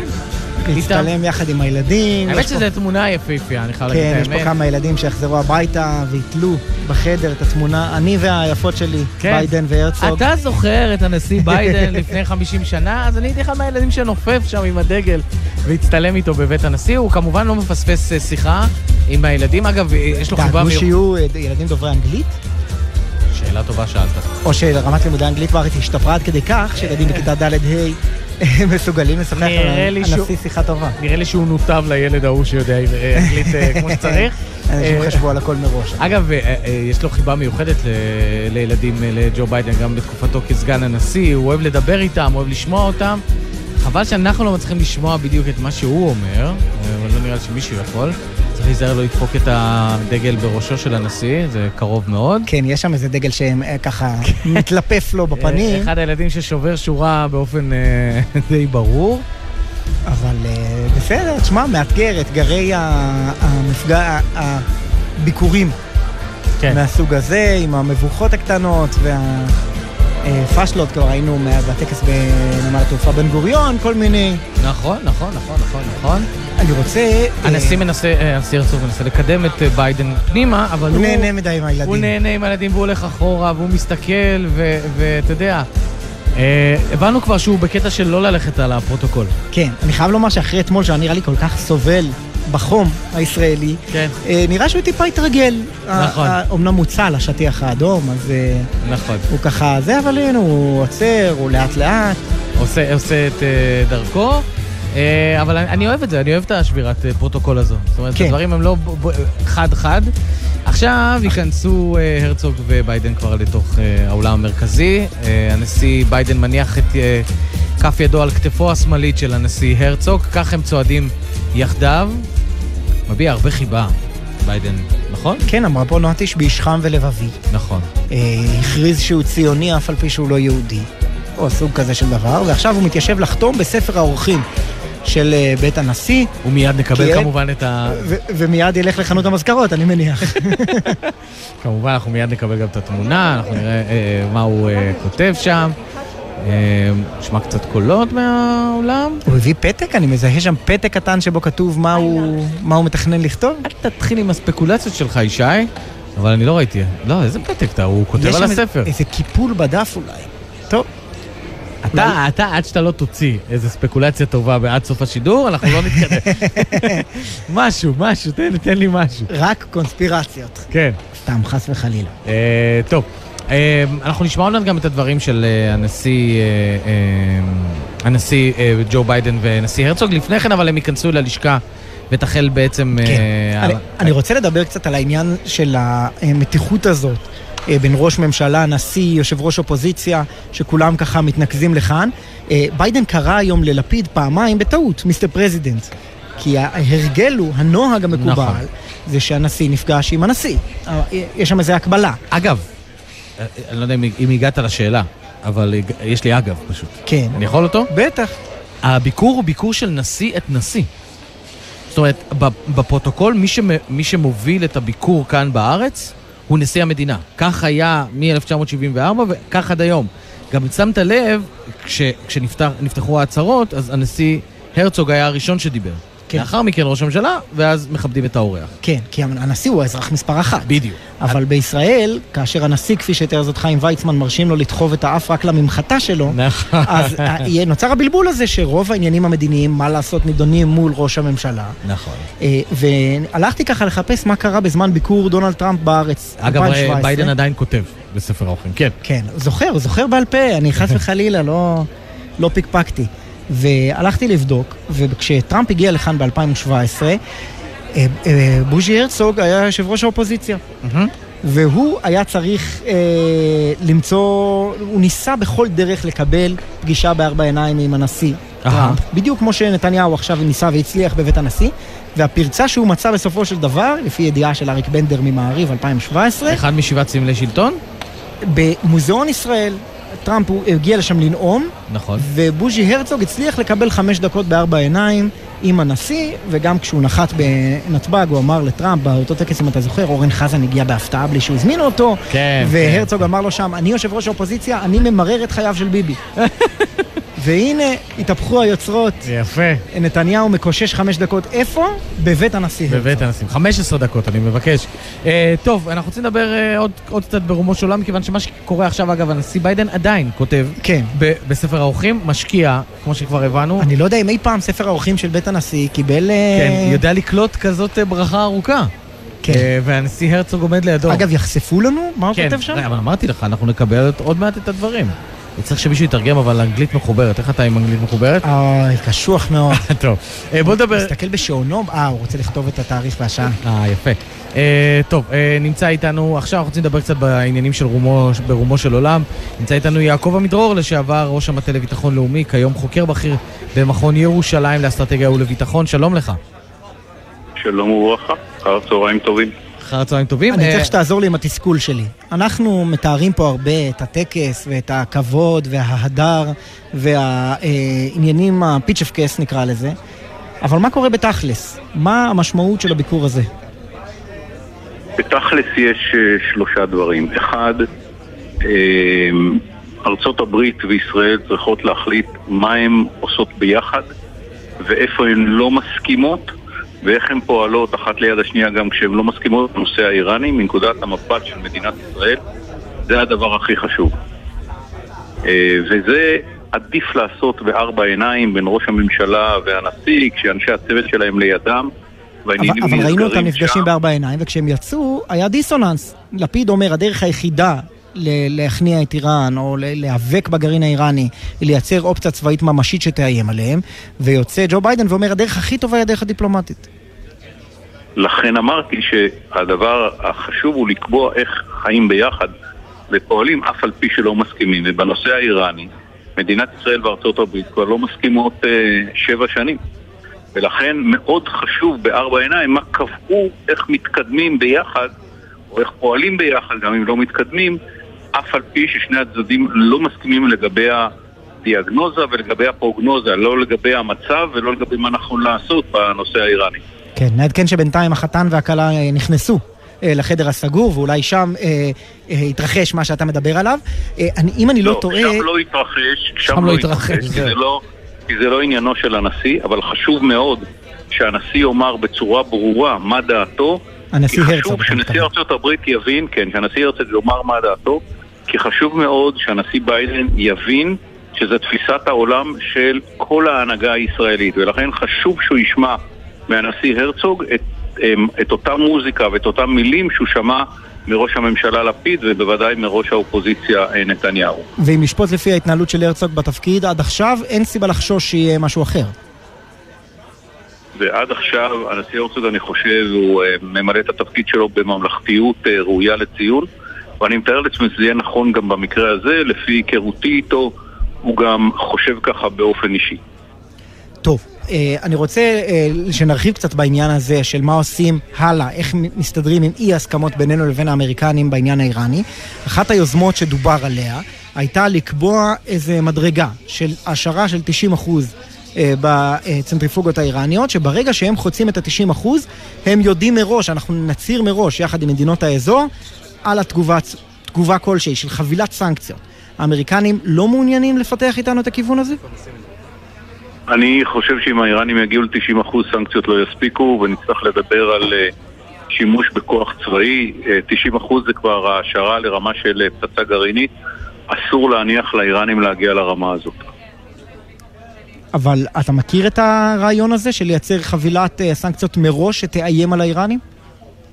אני מכיר את הרעיון, אני חושב שהוא רעיון גרוע, משום שהוא מתיר לאיראנים לה- להעשיר ל-90% בלי שמישהו מאיים עליהם בכוח צבאי, וזה מצב לא טוב.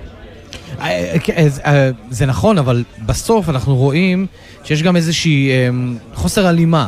כלומר, העולם, אה, בגדול, אה, מתייחס לאיראן עד לנקודה שהיא הופכת למדינה סף גרעינית, מנסה למנוע ממנה, וישראל רוצה להגיע למקום הזה שבה, אה, שבו איראן כבר מגיעה ל-90% העשרה, הופכת למדינה הזו, ואז צריך לעצור אותה מל- מלקיים ולהפוך את, ה- את העניין הזה לפצצה. אז למה לא נכון לדבר על זה בכלל? נכון לדבר על מה שרוצים, רק צריך להבין שאם נגיע ל-90 אחוז, סנקציות לא, לא נראות ה- מה- המכשול הנכון. ברגע שהאיראנים יגיעו ל-90 אחוז, מה שצריך לעשות זה להפעיל כוח צבאי ולא סנקציות. ו- ושמע, ושמעת מהאמריקנים, הם מדברים על דיפלומטיה. לדעתך זה יכול להשתנות בנקודה הזאת? בגלל זה אחת הסיבות שהוקמה מדינת ישראל, רק להזכיר למאזינים, זה כדי שאנחנו לא נהיה תלויים בהחלטות של אחרים ואנחנו נוכל להגן על עצמנו בעצמנו. ואנחנו צריכים לדאוג לכך שתהיה לנו יכולת אה, לדאוג לעצמנו בעצמנו ולהגן על עצמנו בעצמנו ולא להיות תלויים בארצות הברית בנקודות מסוימות שבהן האמריקאים לא יפעלו ועבורנו זה עניין קיומי. למרות שתקן אותי אם אני טועה, יניר, הייתה שם אה, אה, בנאום של ביידן איזו אמירה לגבי אפילו הפעלה צבאית של ארה"ב בהקשר האיראני. כן, לא, בסדר, אבל הוא, הוא אומר לא לעד, לא לעד נהיה בדיפלומטיה, אבל אני רוצה לשאול את, את uh, יעקב עמידור, כי בסך הכל אתה בן אדם שיודע על מה אתה מדבר. אנחנו באמת יכולים להסתדר באירוע הזה צבאית בלי איראן, ככל שאפשר לדבר על זה ב- באופן פומבי? בלי ארצות הברית, אתה שואל. בלי ארצות הברית כמובן, סליחה. אנחנו יכולים, אין ספק שאם האמריקאים ישתמשו בכוח הצבאי שלהם, יש להם יכולות שאין לנו. אבל לנו יש מספיק יכולות בשביל לגרום ל- לאיראנים נזק מאוד מאוד גדול.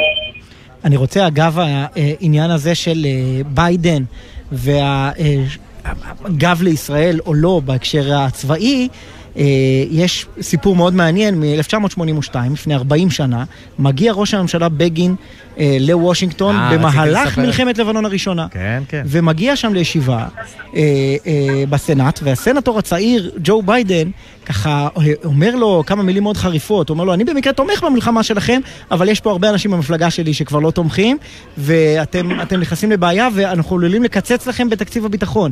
ובגין דופק על השולחן ואומר לו, אתה לא תאיים עליי, ואנחנו אה, לא תלויים בכם, ואם תרצו, אתם, זה נכון שאתם אה, נותנים לנו, ותודה רבה, אבל אם תרצו, אה, לא תיתנו לנו, מדינת ישראל תגן על עצמה בעצמה. ואנחנו עדיין נמצאים באותה סוגיה בנושאים אחרים. כן, אבל מצבנו שונה לגמרי. התוצר הלאומי הגולמי של מדינת ישראל הוא בסדר גודל של חצי טריליון דולר. זה אומר שה... ה- ה- זה אומר אלה 500 מיליארד. זה אומר שהסיוע הסיוע האמריקאי, בערך 4 מיליארד דולר בשנה, תעשו חשבון לבד, זה פחות מאחוז, ולא צריך להתרגש אם בסוף נצטרך לעמוד על, בשביל שנחיה, שלהגן על זכותנו לחיות ושאף אחד לא יכול היום על הקיום שלנו, זה לא נראה לי מחיר מדי גבוה. אה, לגבי, ה... אה, ניקח אותך לעניין השני. שם- רק אני רוצה אה, להוסיף עניין קטן על בגין, הוא הגיע לשם. אגב, הוא דיבר על ההתנחלויות, את זה הייתי ציפיתי שאתה תגיד. והוא יצא נגד ההתנחלויות גם באותה פגישה עם בגין ב-82. כן, תמשיך. וזה זה ביידן, באופן עקבי, מאז כן, כן, שנות כן. ה-70, ובגין הגיע לאותה פגישה עם רגל שבורה. והוא אמר שם, אה, הרגל שלי שבורה, אבל אתה, לא, אתה יכול לשבור לי את הרגל, אתה לא יכול להוריד אותי לברכיים. אה, זה בגין כמובן, הקלאסי. אה, יעקב מדרור, בכל זאת אני רוצה לשאול אותך גם לעניינים החיוביים של הפגישה, או השיחות החיוביות, וזאת הנורמליזציה עם סעודיה. עד כמה זה באמת משהו ריאלי כשאתה מסתכל על זה? עד כמה זה באמת יכול לקרות בלי שום מחווה משמעותית כזו או אחרת לפלסטינים? יש אה, שני דברים שהם אה, כנראה תוצאה חיובית, צריך עוד לראות מה יצא מזה באופן מעשי. האחד זה שיתוף פעולה בתחום הטכנולוגיה. אם באמת אה, יתפרצו הסכרים של שיתוף הפעולה ובנושאים שעד היום היו קצת היסוסים איך לשתף פעולה, באמת האמריקאים ייפתחו ונוכל לשתף פעולה בתחומים טכנולוגיים מאוד מאוד מתקדמים. זה טוב לנו וטוב להם. בנושא הטכנולוגי לא רק אנחנו מקבלים, אנחנו גם נותנים, ואפשר בעניינים האלה להגיע להישגים גדולים. אפשר היה לראות את זה בתוכנית ההגנה נגד טילים, שאנחנו פועלים ביחד, האמריקאים הרוויחו לא מעט. והדבר השני זה סעודיה. תראו, בסעודיה הבעיה של הסעודים, בניגוד למה שכולם אומרים, היא לא הפלסטינים. אה, אם זה היה הפלסטינים, אז הבחריינים היו נזהרים יותר, והמע"מים היו נזהרים יותר. הבעיה היא הפנים סעודית. יש שם יורש עצר שעדיין לא מלך. זה פעם ראשונה בהיסטוריה הסעודית שהירושה עוברת לנכד של מייסד הממלכה ולא לבן של מייסד הממלכה. אין להם מסורת, לא ברור איך מבצעים את זה, מה קורה עם כל הבני דודים שעד עכשיו היו מאוד מקורבים לצלחת ועכשיו מעמדם משתנה אם הוא באמת יהיה המלך. ולכן לא צריך לדחוק בסעודים, צריך לתת אה, למוחמד בן סלימן את הזמן שלו, הוא צריך זמן סעודי, הוא צריך להיות בטוח שהוא יושב על הכיסא, בינתיים אביו שם, הוא צריך להיות בטוח שאחרי שהוא יושב על הכיסא, הכיסא יציב. רגע, אבל הסיבה לא- שהסעודים זה- לא הצטרפו להסכמי פחות- אברהם בשלב פחות- הראשון, הר- יחד עם הבחריינים ואיחוד האמירויות, היא אופוזיציה פנימית? זה הרבה פחות קשור לפלסטינים מאשר למצב הפנימי בתוך, ה, אה, בתוך ה, אה, בית המלוכה. גם הנושא הפלסטיני ודאי מפריע להם, אבל אני חושב שהסיבה העיקרית היא לא הפלסטינים. בניגוד למה שכולם אומרים, אני חושב שצריך פה הבנה יותר עמוקה של אופי הקשיים שבפניהם עומד יורש העצר, וצריך לכן לא לדחוק אותו לפינה מהר מדי. אז בואו נדבר על עוד נושא אה, שעלה ככה אה, בשנים האחרונות בהקשרים האלה, וזה אני מחבר את הנושא הסעודי לנושא האיראני. ברית הגנה אווירית אזורית, כלומר שכל מדינות האזור, מקהיר ועד אה, ריאד, משתפות באמצעים שלהם להגנה אווירית, כדי שבמקרה שהאיראנים תוקפים, כולנו יחד בסיפור הזה. זה דבר שיכול לקרות? זה דבר שיועיל בכלל? צריך להיזהר מלקרוא לזה ברית, כי זה לא דומה לברית נאט"ו למשל. אין פה מחויבות של סיוע הדדי, שמדינה א' נתקפת, אז חברות הברית באות לעזרתה. מדובר פה על שיתוף ב- אמ, ברשת סנסורים ומודיעין, שתאפשר... הלו? כן, כן, אנחנו שומעים. שתאפשר למדינות האזור להחליף אינפורמציה ולהיות מוכנים יותר טוב, בעיקר בתחום של יירוט אה, מל"טים, אה, טילים, טילי שיוט וכיוצא בזה. וזה לא ברית במובן הקלאסי של המידה שאחד בא לסיוע השני, אלא החלפת אינפורמציה על רשת משותפת תחת המטריה האמריקאית. ופה מאוד מאוד היה חשוב שהאמריקאים העבירו אותנו לפיקוד המרכז האמריקאי, אנחנו לא בפיקוד של, של אירופה יותר, וזה שם אה, לכל המערכת של המזרח התיכון, שלנו ושל המדינות הערביות, מסגרת משותפת אמריקאית שמאפשרת לפעול בתוכה, ובתוך המסגרת הזאת יש הרבה מקום לשיתופי פעולה מהסוג הזה שדיברתי עליו. לא, אבל מה המשמעות? אם ראינו את האיראנים תוקפים בטילים את הסעודים. המשמעות היא שבמקום מסוים מתרומם מל"ט, כל אחד מחברי המערכת הזאת, אם יש לו משהו בסנסורים שלו, אומר עלה מל"ט, ועכשיו כולם מכוונים למל"ט הזה על מנת לאתר אותו, כדי שמי שהמל"ט אמור להגיע אליו יוכל לתקוף אותו ולהפיל אותו. וזה יכול להיות שאנחנו... אבל, אנחנו אבל, אבל זה אנחנו, אנחנו רוצים, האמריקנים רוצים, שנייה, שנייה. הערבים רוצים שנייה. את זה? אני שואל, אני שואל שנייה, באמת. שנייה. אני רוצה בשביל שתבין במה מדובר. נגיד שלנו יש ידיעה על זה שהאיראנים מכינים מל"ט. הסעודים רואים את זה במכ"מים שלהם מתרומם. המע"מים עוד לא רואים את זה כי זה רחוק מהם וזה יגיע אליהם עוד... כל הדבר הזה צריך להיות מסונכרן לכלל מערכת מודיעין אחת שתאפשר לכל אחת מהמדינות לדעת מראש הכי מוקדם שאפשר על האיומים שנעים לכיוונה. וזה יאפשר לה להתכונן יותר טוב ולה, ולמנוע את הפגיעה במטרות שהאיראנים רוצים להגיע אליהם. טוב, כל הנושאים האלה מרתקים, אה, אבל אנחנו מוכרחים לסיים, אז רק אני אשאל אותך שאלה אחרונה ברשותך. אתה שכן של בנט, נכון? נפתלי בנט. גר די קרוב. כן. הוא קל לך מאז חילופי הראש ממשלה? לא, הוא לא, הוא לא, הוא לא הפריע לי קודם והוא, והוא לא מפריע לי עכשיו, הוא היה שכן מאוד מאוד טוב. זה המגבלות שהוטלו אבל על ידי... השב"כ, יש טענות שהם לא שכנים כאלה נוחים. בסדר, בסוף, תראה, יש, יש מחיר לממלכ- לממלכתיות יהודית. אם זה המחיר, אני מוכן לשלם אותו. האלוף במילואים יעקב עמידרור, לשעבר ראש המטה לביטחון לאומי, כיום חוקר בכיר במכון ירושלים לאסטרטגיה וביטחון. תודה רבה. תודה רבה גם לכם. תודה. יש אה, אה, מחיר, למ- איך הוא אמר? ממלכתיות יהודית. אהבתי את זה. אני חושב שהוא לא יצטרף. הוא לא יצטרף לבג"ץ. אני חושב ששאר חברי הרחוב היו מוותרים, רק כדי שיהיה להם שקט שם. על הממלכתיות על היהודית. הממלכתיות היהודית. טוב, טוב. עדכוני אה, התנועה עכשיו? זה גם- עם כל הכבוד, עם כל הכבוד, יש אה, פקקים. אגב, מצוקות של שכנים. מי ששכן של בית הנשיא היום, אה, ויש לי כמה כן, קרובי אבל- משפחה אבל כאלה, זה כמה שעות. סובלים מאוד מהחסימות. את כביש מספר אחת חסמו אתמול. בסדר. אם אתם בכביש, אתם צריכים לשמוע את זה. חסות. בחסות אייס, המציעה מבצע על הקיר, ומעניקה 100 שקלים מתנה לקניות באייס, לרוכשים ביותר מ-399 שקלים ממגוון הצבעים של טמבור, כפוף לתקנון, אייס. בחסות ביטוח ישיר המציע למצטרפים עד שלושה חודשים מתנה בביטוח המקיף לרכב. ביטוח ישיר, איי-די-איי חברה לביטוח, כפוף לתקנון. בחסות דלתות חמדיה, בטכנולוגיית Ultra Quiet לבידוד רעשים. ביקור נשיא ארצות הברית ג'ו ביידן בישראל. גלי צה"ל בסיקור מיוחד. מרים בלוך, בבקשה, עדכוני התנועה. שלום ישי ויניר, ערב טוב. שש לצפון עמוס ממחלף נחשונים עד אייל, ובהמשך מחלף עירון עד מחלף אליקים. 66 עמוס ממדרך עוז עד מגידו, 65 מכיוון יער גבעת המורה עד מעט אחרי דוברת. בחוף לצפון יש עומס ממחלף פולג עד אולגה דרום. גאה לצפון עמוס ממחלף מסובים עד מחלף גבעת שמואל, ובהמשך עמוס מצומת בית ליד עד צומת יער חדרה. בגאה לדרום עמוס ממחלף אם המושבות עד מחלף בר אילן. איילון לצפון עמוס ממחלף חיל השריון עד מחלף קק"ל, ובאיילון לדרום עמוס ממחלף ההלכה עד מחלף לגוארדיה, ועד כאן מגלגלצ. מרים, אני חייב לומר, דיווחי תנועה סבירים ממש. ובינוניים לשעה כזאת ביום כזה. ממש. יניר, יצאנו בזול. ממש. טוב, תודה אה, רבה נ- לך. נמצאים עכשיו, תודה רבה מרים בלוך והקול הנעים.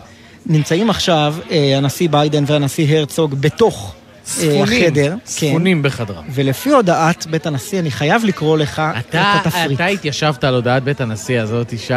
לאורחים. ה- הכל תוציא ממנו, בבקשה. יוגשו קוקטיילים שפותחו על ידי חברה ישראלית והותאמו בהתאמה אישית ויצירתית, לא צבעי מאכל. על פני הקוקטיילים יודפסו, במרכאות, דגלי שתי המדינות והמילה ביחד, בעברית ובאנגלית. במהלך קבלת הפנים יוגשו מנות כגון, שים לב, טרטר אינטיאס על סלט אבטיח. ארוחת צהריים אה, בסיסית אצלי. מלפפונים וצנוניות. לא. ארוחת צהריים בסיסית אצלי. טלה מפורק על דלעת פרובנס, כרישה וחומוס. מה זה דלעת פרובנס? חכה, בהמשך כתוב שזה אה, ממיטב הטעמים הישראלים המודרניים של המטבח הישראלי העכשווי. אה, כנראה שפרובנס זה חבל ארץ בצפון ישראל. דודה שלי מפרובנס. כ-200 קילוגרם ירקות ועשרות קילוגרם פילה בקר ודגים ישומשו. אהה. מחשבה רבה הושקעו במנות, אבל לא כתוב לנו אה, מי השפים. הפעם, נכון. אתה זוכר את התקרית הדיפלומטית החריפה עם היפנים? נראה לי שתקופה קצת פחות טובה להזכיר את זה, אפרופו מה שקרה ביפן. אה, מה שקרה בסוף למי כן, שטעם מאותה מי אה. נעל. אה, מאותה נעל. אה, חסר לי טחינה וחסר לי חומוס, אני רק רוצה להגיד בכל הסיפור הזה. דלאות פרובנס, אין ישראלי מזה. לא, חומוס היה. אתה יודע מה. אנחנו- פשוטי עם, גם אתה וגם אני, אנחנו לא היינו בקוקטיילים אמיתיים. יש פה עכשיו, נמצא איתנו, אדם שראה... לגם, לגם קוקטייל, או כבר- שניים כבר בחייו. טעם איזה קוקטייל אחד או שניים. עמנואל נחשון, סמנכ"ל דיפלומטיה במשרד החוץ, שלום. שלום, שלום, באמת עשיתם אותי רעב עם כל תיאורי האוכל האלה. אבל זה... מה זה סלט אבטיח? אחד שיודע. זה נראה, זה נראה נחמד, סלד אבטיח. אני מניח שזה משהו אולי טיפ-טיפה חמצמץ ומתוק, או יש בטח איזשהו שילוב מעניין. יפה, טוב, אבל בשביל עמנואל זה באמת, אה, אתה יודע, אחר הצהריים בסיסי, הטרטר וכן הלאה, ודלעת פרובנס. אז בכל זאת נעבור לדברים שהם קצת יוצאי אה, דופן. אתה יכול לומר לנו אה, על מה, אתה יכול יכול להעריך לפחות, על מה מדבר הנשיא הרצוג עכשיו עם הנשיא ביידן? תראה, לביקור הזה למעשה יש שתי רגליים אה, מרכזיות והן עומדות בלב כל השיחות.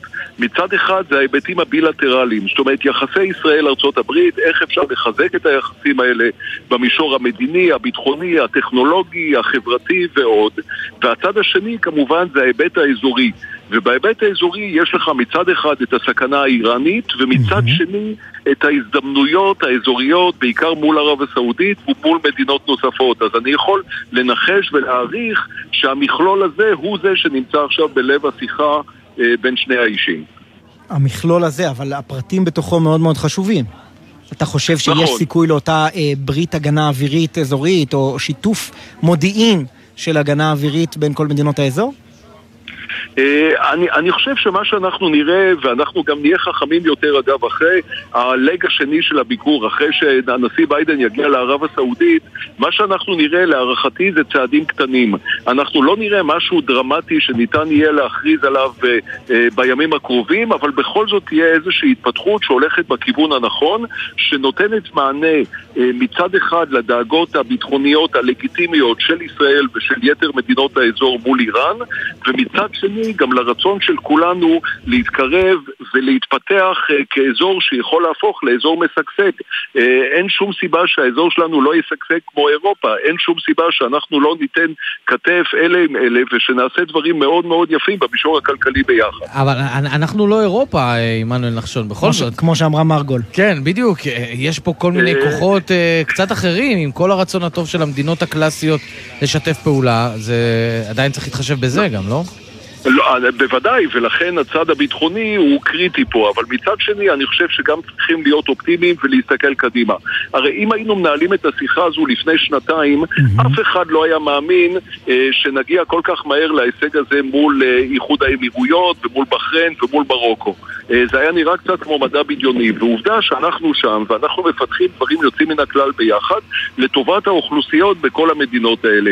אה, ולהערכתי זו רק ההתחלה, ולכן כל כך חשוב לקבל את התמיכה האמריקאית הזאת לכל התהליך. דיברנו קצת קודם על הקשר של הנשיא הרצוג עם ארדואן, ונטענה הטענה שחלק מהסיבה שארדואן מחזר אחרינו בשנים האחרונות, בשנה האחרונה, אה, קשורה לכך שהוא תופס את ישראל כצינור לאמריקנים, שאולי יכולים להושיע אותו ממצוקתו הכלכלית. אה, עד כמה הקשר הזה של ישראל לארה"ב הוא באמת משחק תפקיד ביחסים הדיפלומטיים שלנו?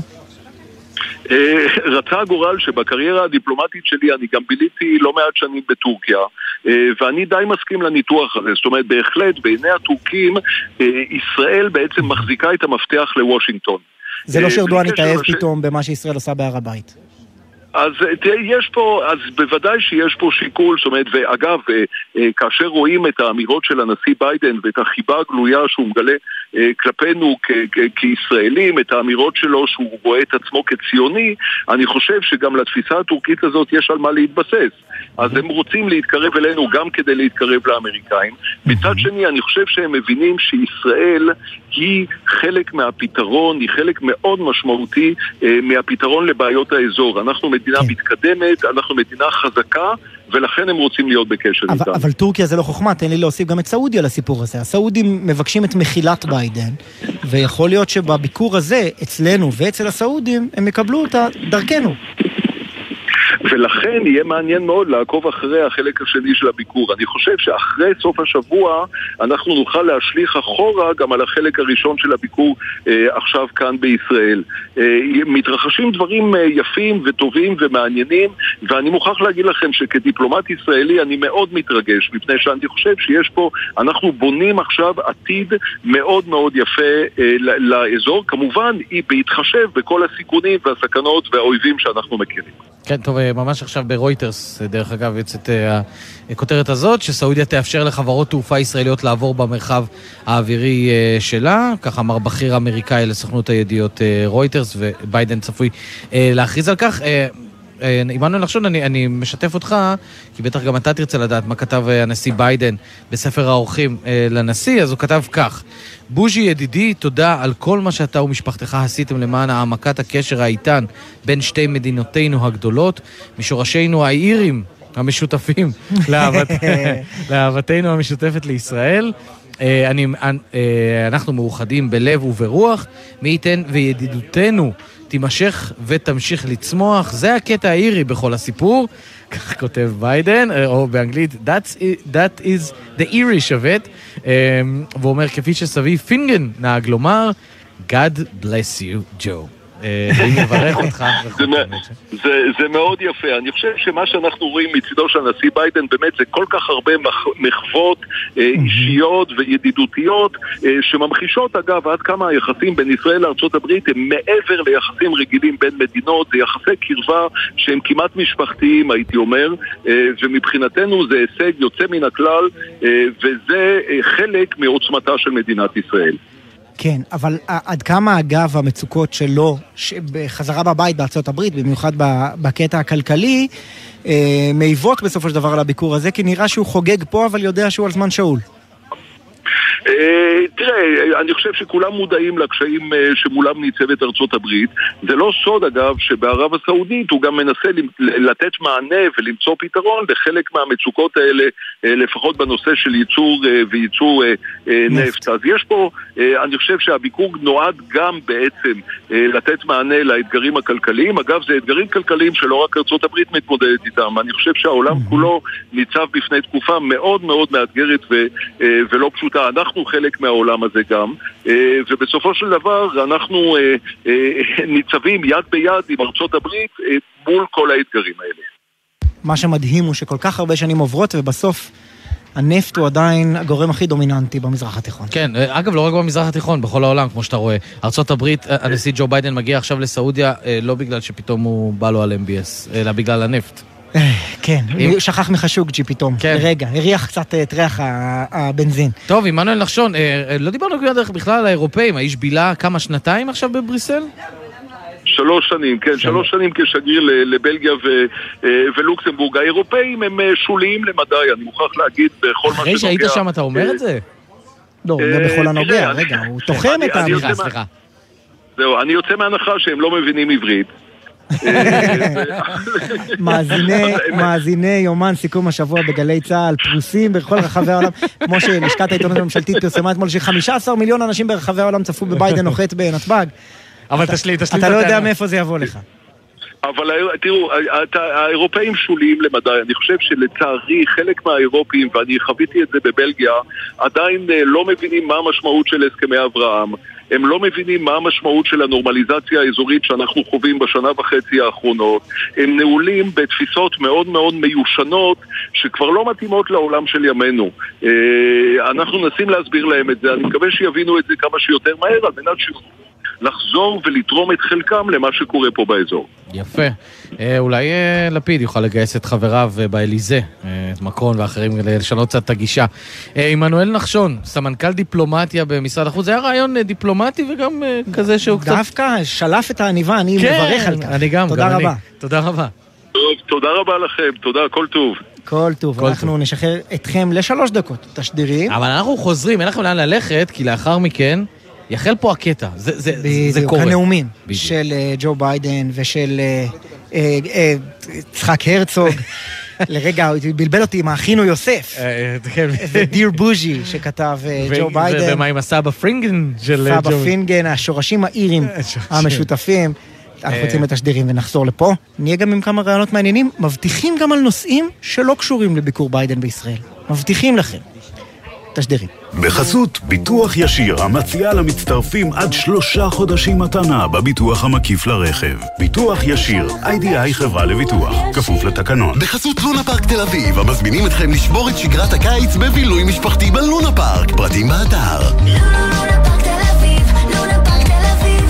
בחסות אוטודיפו, המציעה מצברי ורטה לרכב, כולל התקנה חינם, עד תשע בערב. כי אם יש משהו יותר מעצבן מלהיתקע בפקק, זה להיתקע בחנייה. אוטודיפו. קרמן בפארק, עיריית תל אביב-יפו והאופרה הישראלית בהפקת הענק של הקיץ, עם המאסטרו דן אטינגר, המנצח על האופרה של ביזה, עם יותר מ-200 זמרים, נגנים ורקדנים, בחגיגה צבעונית וסוערת. 18 באוגוסט, גני יהושע, תל אביב-יפו. הכניסה חופשית, אל תחמיצו. חיילים וחיילות, הורים ומפקדים שלום. מדבר יוסי בן שמחון, ראש ענף הבטיחות בדרכים של צה"ל. רוכבי הדו-גלגלי נפגעים יותר. רכיבה לא זהירה ולא בהתאם לחוק עלולה לסכן את חייהם. כולנו יחד מחויבים לצמצום מספר הנפגעים, באמצעות יצירת מודעות ושינוי ההתנהגות של הרוכבים, במהלך חופשתם, בדרך אל היחידה ובחזרה הביתה בשלום. אתם מוזמנים להצטרף ליותר מ-50 אלף סטודנטים המשלבים את התואר במסלול החיים. האוניברסיטה הפתוחה מובילים להצלחה. כוכבית 3500, ההרשמה בעיצומה. לראשונה בישראל, סדנת מנהלים לחדשנות רפואית בשיטת ביו-דיזיין עם המרצים מאוניברסיטת סטנפורד. יש לכם הזדמנות להשתתף בסדנה הבינלאומית להובלת חדשנות בארגון. 19 עד 22 בספטמבר, מספר מקומות מוגבל, כוכבית 9270. הטכניון לימודי המשך בשיתוף ביו-דיזיין ישראל והקריה הרפואית רמב"ם. לקבל תשלום במזומן כשסכום העסקה יותר מ-6,000 שקלים? Mm, פחות. לקוחות ובעלי עסקים, שימו לב, החוק לצמצום השימוש במזומן עודכן, ומ-1 באוגוסט מותר לשלם במזומן רק כאשר סכום העסקה הוא פחות מ-6,000 שקלים.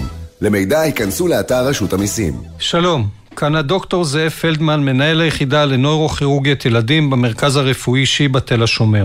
הורים, אני ממש, אבל ממש, לא רוצה להכיר אתכם, לפגוש אתכם, ואני לא רוצה לשבת ולספר לכם על פגיעת הראש של ילדיכם. אז כדי שלעולם לא נדבר, דברו אתם איתם על חשיבות הקסדה כשהם רוכבים על אופניים חשמליים או גלגינוע קורקינט חשמלי.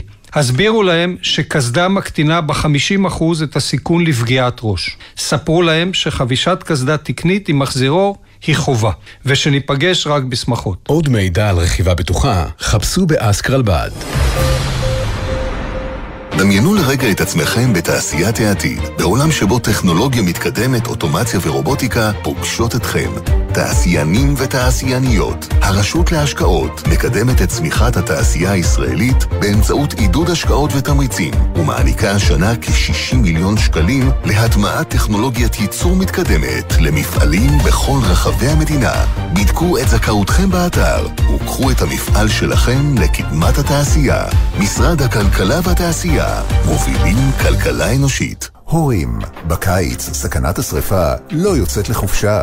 אז הרחיקו מצתים וגפרורים מהישג ידם של הילדים, ושמרו על היקר לכם מכל, שומרים יחד על בית בטוח. כבאות והצלה לישראל, המשרד לביטחון הפנים. עכשיו בגלי צה"ל, ישי שנר ויניר קוזין. הנה כי שבנו, כפי שאתה אוהב להגיד, אה, יניר. הנה, כי שבנו, אנחנו רואים עכשיו את נשיא המדינה לשעבר. ראובן ריבלין. ראובן ריבלין, שהוא כבר, תופ... מה שנקרא, תופס את מקומו. מירושלים. הבה ונתאר, האירוע קורה במדשאות. כן. אני אוהב את המילה מדשאות. ראינו קודם לכן את, אה, את אה, גם שר הביטחון בני גנץ תופס את מקומו, נכון. אחרי, אחרי תקרית המים המינרליים. אנחנו סקרנים לראות. כיצד, אני חושב, אז לדעתי תקרית המים מינרליים עוד תשוב אלינו במערכת הבחירות הזאת. כן, הנה אנחנו רואים גם. את אה, אה, ראש המוסד, נכון? אה, איפה אתה רואה אותו? כן, נכון. חצה אה, את דדי המסך. ברנע. הנה, עכשיו קיבלת אותו, אה, שמעו, שמעו אותך. נכון, וגם אה, אייל חולטה.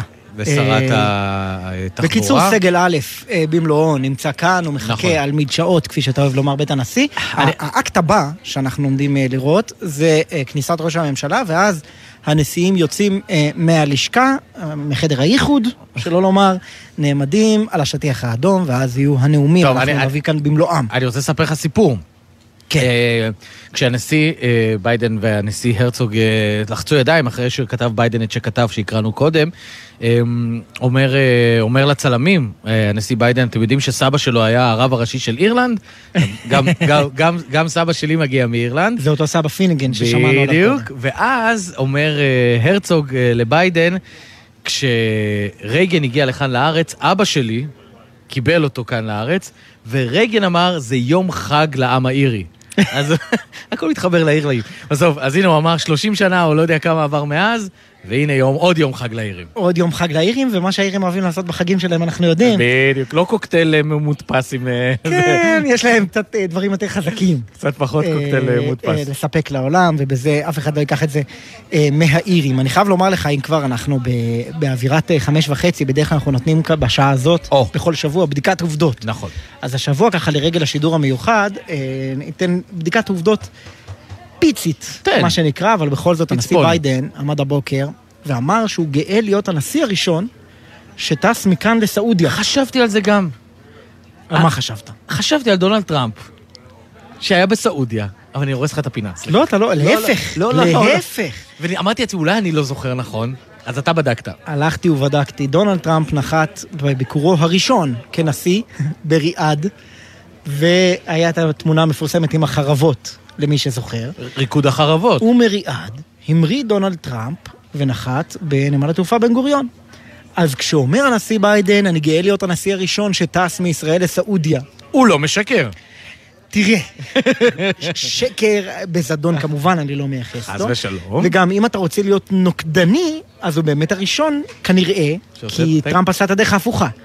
אבל להגיד שזה הישג דיפלומטי מדיני חשוב, זהו. אה, כל הכבוד לך, ישי. אני בדיוק חשבתי על זה, כששמעתי אותו אומר את זה, ישבתי כמה מטרים ממנו, אך לפני... כי בכל זאת אתה... אה, זה הכתב המדיני, משהו. מתאבק בעפר רגליהם של אה, שועי עולם אני ביומיים אני האחרונים. רוצה את זה בסטיקר. אז, אז אני שומע את עצמי ואני אומר לעצמי, רגע, שנייה, אתה טועה? אה, כי באמת היה, אז, אז למעשה דונלד טראמפ כבר חנך את הקו בין סעודיה לבין אה, ישראל, וזה קרה לפני חמש שנים. אז מי שתולה תקוות בטיסה הזאת, אה, זה קצת, אה, לא, לא, זה קצת תקוות שווא. עם זאת, אני אוסיף, ויהיה מה שנקרא אה, ענייני, מאז כבר יש לנו את הסכמי אברהם. זאת אומרת, משהו קרה, ויש איזושהי תחושה של התקדמות בסופו של דבר. אנחנו לא נמצאים ב-2017, אנחנו נמצאים כבר ב-2022, ולכן אה, אנחנו נקווה שבאמת הטיסה הזאת של ביידן לסעודיה היא זאת שתבשר לנו את הבשורה. ואמרנו, יש דיווח ברויטרס שסעודיה תאפשר לחברות תעופה ישראליות לעבור במרחב האווירי שלה, שזה אגב, משמעותי המשמעות- מאוד. משמעותי מאוד, כי הסעודים מאפשרים לנו לעבור עם מטוסים מעל אה, המרחב האווירי שלהם, וזה משמעותי ברמה היותר ארצית לכל מי שטס למזרח הרחוק. טיסות להודו יכול, יכולות לקחת עכשיו 6-7 שעות, ואתה נכון. בהודו. אה, ובעיקר אני חושב שזאת אה, בשורה לתעופה הישראלית, מכיוון שחברות תעופה לא ישראליות יכולות לטוס מעל סעודיה ולהגיע לאזור המפרץ. כן, היום הרבה, הרבה חבר'ה. שטסים להודו אחרי צבא, ואין להם יותר מדי כסף, נכון. נוסעים לירדן כדי לטוס עם- מירדן בטיסה ישירה ב- ולהגיע מהר יותר. בדיוק, ולכן עבור החברות ה... אה, אגב. הישראל- אגב, בן רוטשטיין, הטכנאי שלנו פה מהנהן בהסכמה, כי מי כי הוא שהולך... הולך להשתחרר. מי שהולך להשתמש בשירות הזה... כן, אז קיבל פה, קיבל פה בשורה טובה בעודו מתכנע, מתכנת. מתכנת ומתכנע את הטיול בהודו. את, אה, כן. ואני חייב לומר לך, אגב, הסעודים והריאיון שהזכרנו קודם, ב-1981 מתראיין ג'ו ביידן, הסנטור הצעיר, לעיתון דבר, ונגד עסקת המכירה של המטוסי F-15 לסעודיה. אה, והוא היה מתנגד חריף לזה אפילו יותר מהממשלה הישראלית, שאמרה, אני מוכנה לשמוע. אה, אז דיברו פה במשדר עד כמה ג'ו ביידן מחובר לישראל, ושהוא אומר, לא חייבים להיוולד יהודי, אפשר גם להיות אירי אה, כדי להיות ציוני. אז הנה כבר אז, ב-81, הוא מתראיין למרדכי ברקאי בעיתון דבר, כן. ואומר ככה, אמריקאים רבים אינם מבינים שבישראל כשהיא מגייסת, מתגייסים בה בעלי המקצועות, הפרופסורים, העיתונאים, היא מגייסת צבא של אנשים. הוא ממש היה בקיא כבר אז בצבא העם. במה שקורה בישראל, וצריך לומר, יחסית לאמריקנים זה ידע רחב, כי האמריקנים אין להם מושג מה נכון. קורה פה מבחינתם, אנחנו הרבה פעמים מדמיינים את זה כשתי גבעות עם גמל. נכון. ו... והעסק הזה, אה, באמת צריך לומר, יש פה אישיות מעניינת, מאוד מאוד פרו-ישראלית, ועדיין המחלוקת המאוד עמוקה בהקשר האיראני למשל, מעמיד בשאלה את מי היית שם יותר במשבצת הפרו-ישראלית, אותו או דונלד טראמפ שלא היה לו שמץ של מושג מה קורה בטח לא בשנת 81. כן, טוב, בוודאי, וזה לא חושב שזה עניין אותו גם אה, בתקופה הזאת. אני, לא חושב, עוד פעם, עם כל הרצון שלנו להסתכל על עצמנו כמרכז העולם, לא נראה לי שהמדיניות האמריקנית נובעת בעיקר, בהכרח, מישראל, או מחילוקי הדעות בעניין הזה. בטוח שלא. האמריקנים, וביתר שאת אה, בממשל הזה של ביידן, שלא קיים אפילו שנתיים, דוגלת בבדלנות אה, זוהרת, מזהרת. כלומר? כלומר, לצאת מאיפה שלא חייבים להיות. עיין ערך אפגניסטן, היציאה החפוזה משם. אבל נכווה מזה קשות, ג'ו ביידן. רק דקה. קיפול, נכווה מזה קשות ג'ו ביידן, מכיוון שהעולם הוא פופוליסטי, כן? תמונות של אמריקנים נוטשים את אפגניסטן הן תמונות קשות לעולם, אבל עבור המשפחות האמריקניות, שבניהם ובנותיהם היו על אדמת אפגניסטן במשך יותר מעשור, ובו, נגיד את האמת, שינוי מהותי ומשמעותי בעולם הם לא הביאו, הם מאוד מאוד שמחו על כך על היציאה הזאת, וזאת החלטה שבדרך כלל היא נבחנת לא עכשיו, אלא בראי המציאות, עיין ערך אה, וייטנאם, אני מעריך שהרבה מאוד אמריקנים כעסו כאשר אה, אה, אה, ניקסון הוציא את האמריקאים מווייטנאם ואמרו זאת בריחה וכן הלאה, ובראייה בדיעבד זה היה אולי ארבע, ארבע, ארבע או חמש שנים מאוחר יותר.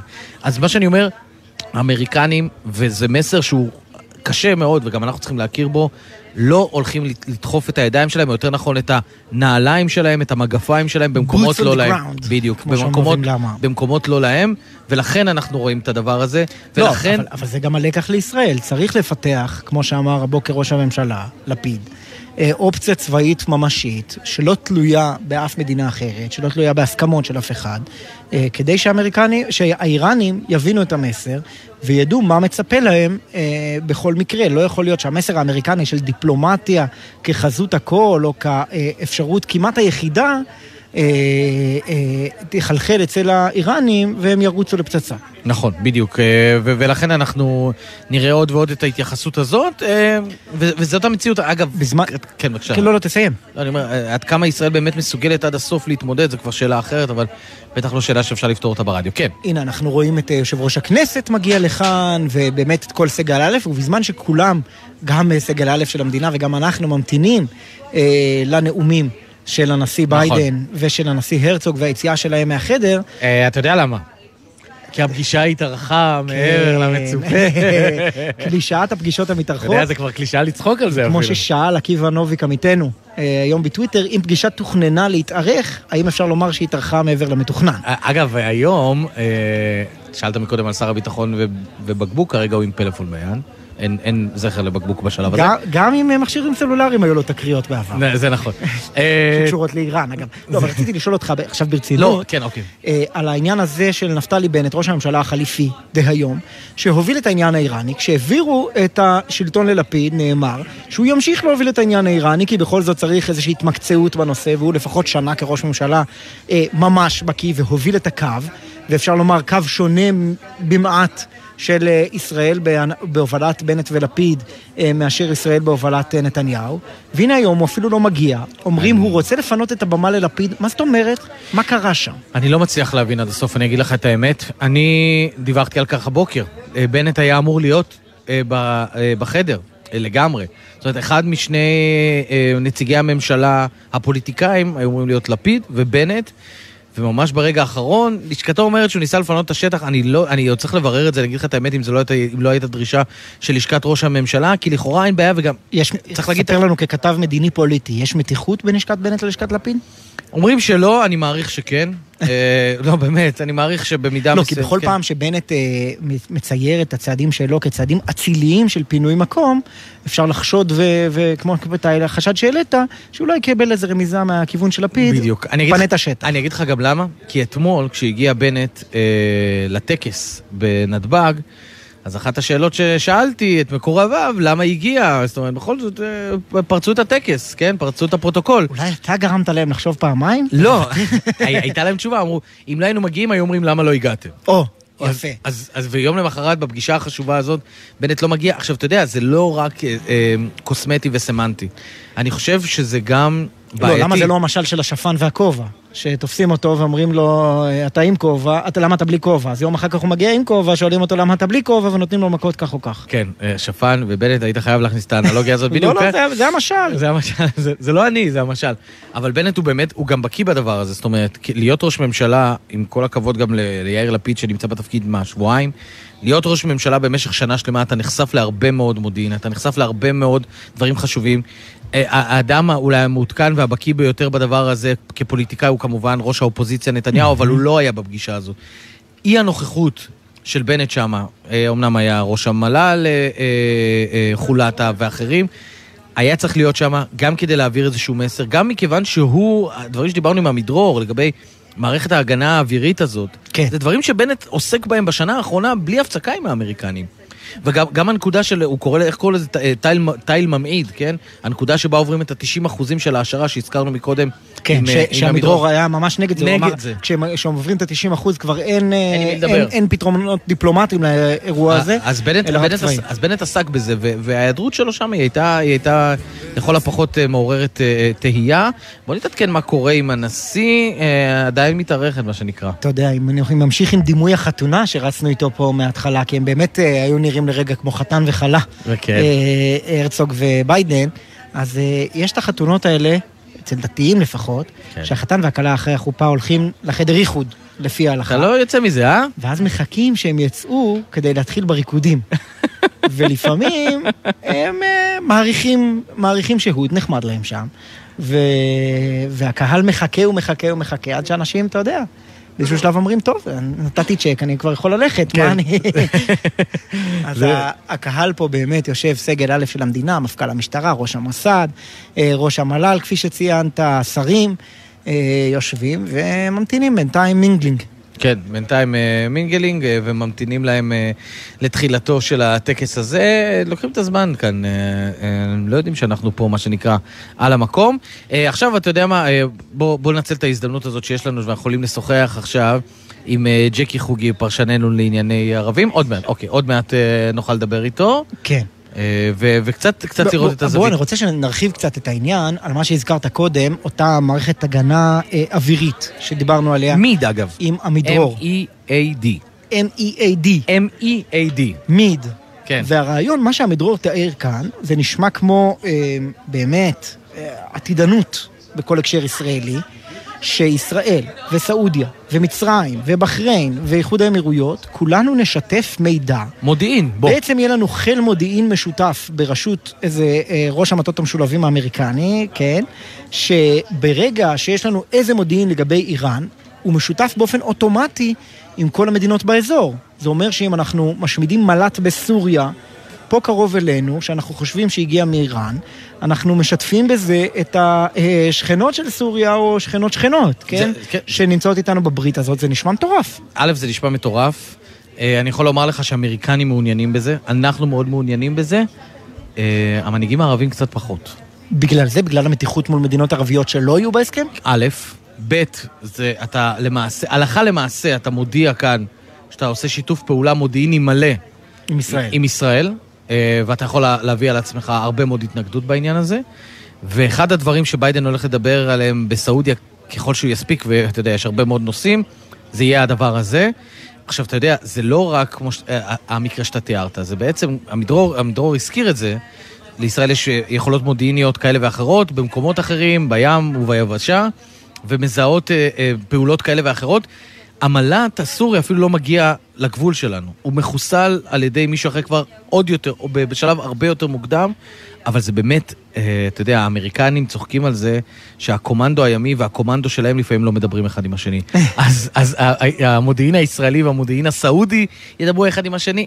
זה קצת, זה קצת מורכב, תראה, כן, בסדר. אנחנו מכירים מערכות בירוקרטיות. נכון. אתה, אה, יש שיתוף מידע בין משרד הפנים למשרד החקלאות, אתה כאזרח חווה את זה, שאף פעם אין שיתוף מידע, כל רשות ממשלתית בפני עצמה, אנחנו צריכים אה, למלא את כל הפרטים מחדש. אה, אה, אז אם יהיה דבר כזה, זה באמת נשמע עתידני, גם ברמה הדיפלומטית, מעבר כן. לרמה הטכנולוגית. זה, זה, זה באמת יהיה מדהים. אבל אה, בואו בוא נדבר על עוד כמה דברים ב, בהיבטים האלה. אה, נמצא. איתנו עכשיו, אה, עכשיו נמצא איתנו ג'קי חוגי, פרשננו לענייני ערבים. שלום. ג'קי חוגי, האם אנחנו שומעים... איי, איי, איי, איי, איי. התנתק השיחה, אנחנו אה, ננסה אה, לתפוס אותו אה, שוב, מיד, אה, וקצת להבין, אה, לתפוס כן, זווית נוספת. ננסה להבין גם למה, למה המנהיגים הערבים אה, מתנגדים למיד הזה. אגב, אתה ככתב אה, מדיני פוליטי, אני מניח שאתה קצת יותר מעורה, איך אנחנו יודעים להבדיל בין רעיונות שהם רעיונות יפים, ושאנחנו מדברים עליהם ומרחיבים להם את הדיבור פה, אבל אולי בכלל לא יקרו לעולם. כמו שיש לי חשד לגבי אותו אה, ברית הגנה אווירית אזורית. אגב, אה, סליחה, אנחנו אמרנו לבין אמרנו הרע- שהרצוג ו- ו- ו- וביידן ביחד. זה נתניהו וביידן עכשיו. העיכוב הזה, העיכוב הזה הוא... שבנימין נתניהו מתעכב? כן, לא, לא- הייתי, לא הייתי מאמין. הוא לא מתעכב, הפגישה מתארכת. מעבר למצופה. אה, למעלה מ-20 דקות, אה, אומרים לנו בלשכתו. יפה. אז זאת הסיבה שלא התחלנו, עכשיו תשאל את וצריך השאלה. לומר, יש פה עיתוי פוליטי מורכב מבחינתו של ביידן, העיתוי הפוליטי הפנימי הישראלי. אנחנו במערכת בחירות, יכול להיות שבסופה אה, לא לפיד יהיה ראש הממשלה, אלא בנימין נתניהו, זה גם לא נראה כזה מופר, אה, מופרך לחשוב, אה, והוא צריך לראות איך הוא עושה את הביקור הזה, בלי להתערב פוליטית בישראל. יותר מדי. עכשיו, ג'קי חוגי, פרשננו לענייני ערבים, שלום. שלום לכם. כן, אה, שמענו אותך וזה נת- התנתק שוב. אה, דיברנו הרבה מאוד על העניינים הביטחוניים. תן לנו קצת אה, את הזווית בסעודיה. סעודיה מחכה לביידן אה, נע נע נע? כן, מאוד מחכה לביידן, וגם ביידן מחכה לסעודיה. בעצם אה, המסע שלו, עיקרו של המסע שלו הוא עוד לפניו. לא- ואני לא מתכוון לרשות הפלסטינית מחר, כן? הוא... אה, יגיע מחר לסעודיה בשעות אחר הצהריים, בטיסה, כמו שכולנו יודעים, ישירה מנתב"ג.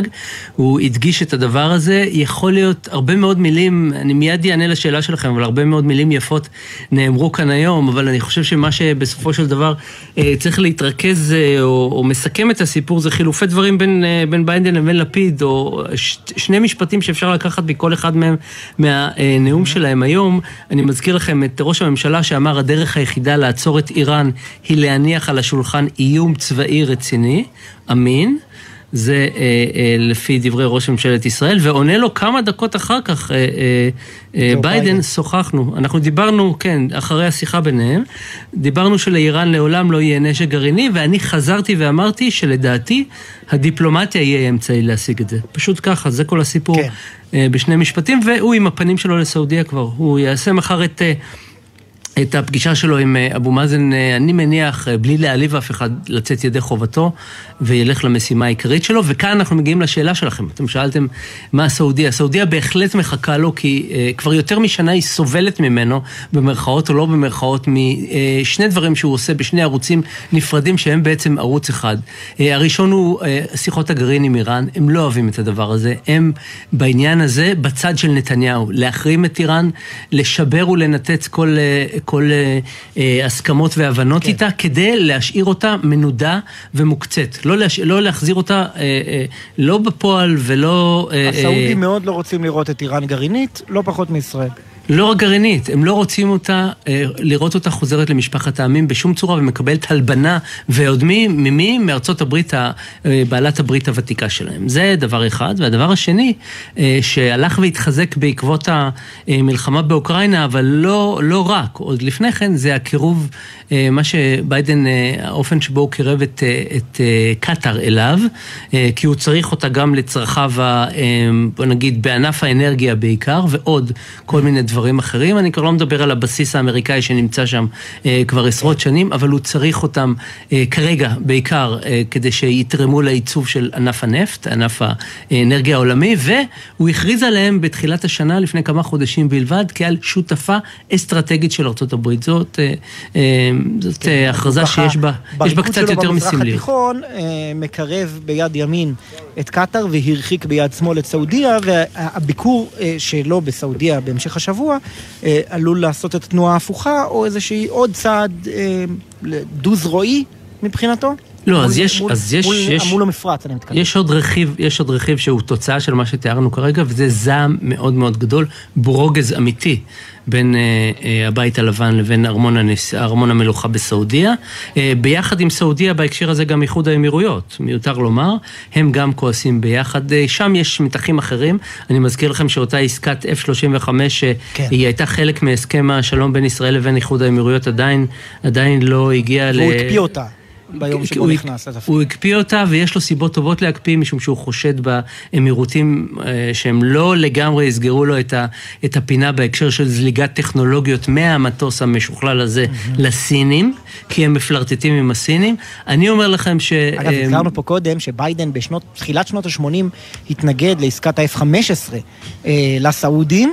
וגם אז הנימוק שלו היה, הוא אמר, אפילו כשממשלת ישראל הסכימה לגבי התקנת מערכת ה-AWACS למי שסוחר בזמנו, שזה שליטה. אז, אז הוא אמר, אה, אה, הבעיה שלי היא קודם כל ביטחונה של ארה"ב, אני חושש מזליגת מידע לקומוניסטים. כן, אז הנה, בבקשה, ההיסטוריה חוזרת על עצמה רק בסינית, כן, בסינית. אני רוצה לשאול אותך, אה, ג'קי, על ההתעלמות, אה, עוד פעם, אני נורא מופתע שהתקשורת האמריקאית לא כל כך אה, מדברת על כך, לפחות לא, לא במסיבת העיתונאים, על כל הסיפור של חשוקג'י, אה, שהעיתונאי הסעודי שבוטר לחלקים ופוזר ברחבי איסטנבול, או אנקרה. איך, איך האמריקנים לא התייחסו לכך בכלל? הסעודים מצפים שלא יתייחסו לכך? אני חושב שהדברים האלה נסגרו בחדרי חדרים בין שליחים בדרג בינוני משני הצדדים, אה, או אולי משלושת הצדדים, גם עם הטורקים. אני אוקיי. חושב גם אה, שיש... ג'קי, אה, עכשיו סליחה, אנחנו קוטעים כן. אותך, כי ראש האופוזיציה בדיוק סיים שיחה עם... אנחנו רוצים לשמוע את ההצהרה שלו. עם הנשיא ביידן. עכשיו הוא מעניק הצהרה לתקשורת, סליחה ג'קי, ככה שאנחנו קוטעים אותך באיבך. ראש האופוזיציה בנימין נתניהו יצא מהפגישה שהתארכה מעבר למצופה, כפי שהזכרנו. גם עם ראש אופוזיציה השיחה ויש שם שלל מיקרופונים שמושתים לעברו, גם מיקרופון של גל"צ, בוא נשמע. בוא נראה. לא... הייתה לי עכשיו אה, פגישה חמה, מצוינת, עם אה, נשיא ארה"ב אה, ג'ו ביידן. אני הודיתי לו על אה, הידידות העמוקה האישית בינינו, ומעל הכל גם על המחויבות שלו, האיתנה, באמת, למדינת ישראל. אני הודיתי לו גם על העובדה ש, שביקשתי את התוספת לכיפת ברזל במהלך המבצע האחרון בעזה.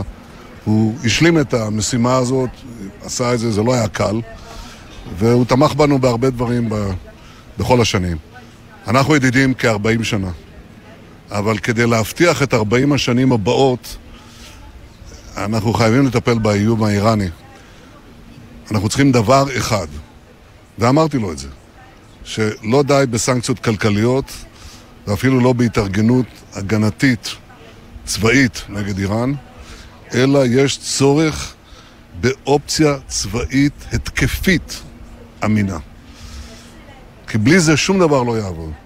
עם הסכם, בלי הסכם, אני חושב שההסכם גרוע, אמרתי לו את זה, הוא מכיר את עמדתי, אבל אמרתי לו שבלי אופציה צבאית אמינה אי אפשר לעצור את איראן, ואם איראן לא תורתע, צריך להפעיל את האופציה הצבאית הזאת. זאת העמדה שלי, זו המחויבות שלי, ואני מאוד מקווה שזאת גם העמדה האמריקנית. הוא אמר שהוא מסכים עם הדברים, ושמחתי לשמוע את זה. ובכל מקרה, זה מה שאני אעשה אה, אם וכאשר אחזור למשרד ראש הממשלה. בכל אופן, הייתה פגישה מאוד טובה, מאוד ידידותית. גם העלינו כמה זיכרונות, אבל בעיקר דיברנו על, ה, על הנושא האיראני ועל המצב העולמי. על כל המערך העולמי העיקרי שעומד בפני ארצות הברית, במובן מסוים עומד גם בפני מדינת ישראל. תודה רבה לכם. כן, כך ראש האופוזיציה. מי היה מאמין שבנימין נתניהו ויאיר לפיד יעבירו בדיוק את אותו מסר בהפרש של כמה שעות. אה, אני חושב שהם תיארו תגובות שונות. זאת אומרת, אצל לפיד ראינו, שניהם אמרו שחייבים להניח אופציה צבאית ממשית, נכון. ולהפעיל אותה במידת הצורך. נכון.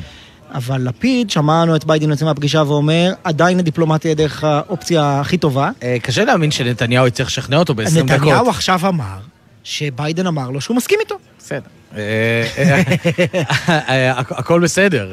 הוא שמח לשמוע שהוא מסכים איתו, אולי הוא השתכנע מלפיד בבוקר, כן. ונתניהו ככה סיים את הזה, והעמדה האמריקנית השתנה. רוב מאלי הולך לקבל טלפון, צא מווינה. כן, צא, צא, אל תחזור לווינה לעולם. אבל אני חושב שהסיפור הוא פשוט עניין של... הכל זה עניין של טיימינג, מה שנקרא, הכל עניין של תזמון. טיימינג זה עניין של תזמון, כפי שנהגו לומר. תודה רבה לך על התיקון של הגג הזה שהרסתי. אבל בעצם אני חושב שמה שאומר ביידן זה... עוד נגיע לזה. זאת אומרת, סך הכל אני איתך בזה, אבל לא, לא בשלה העת.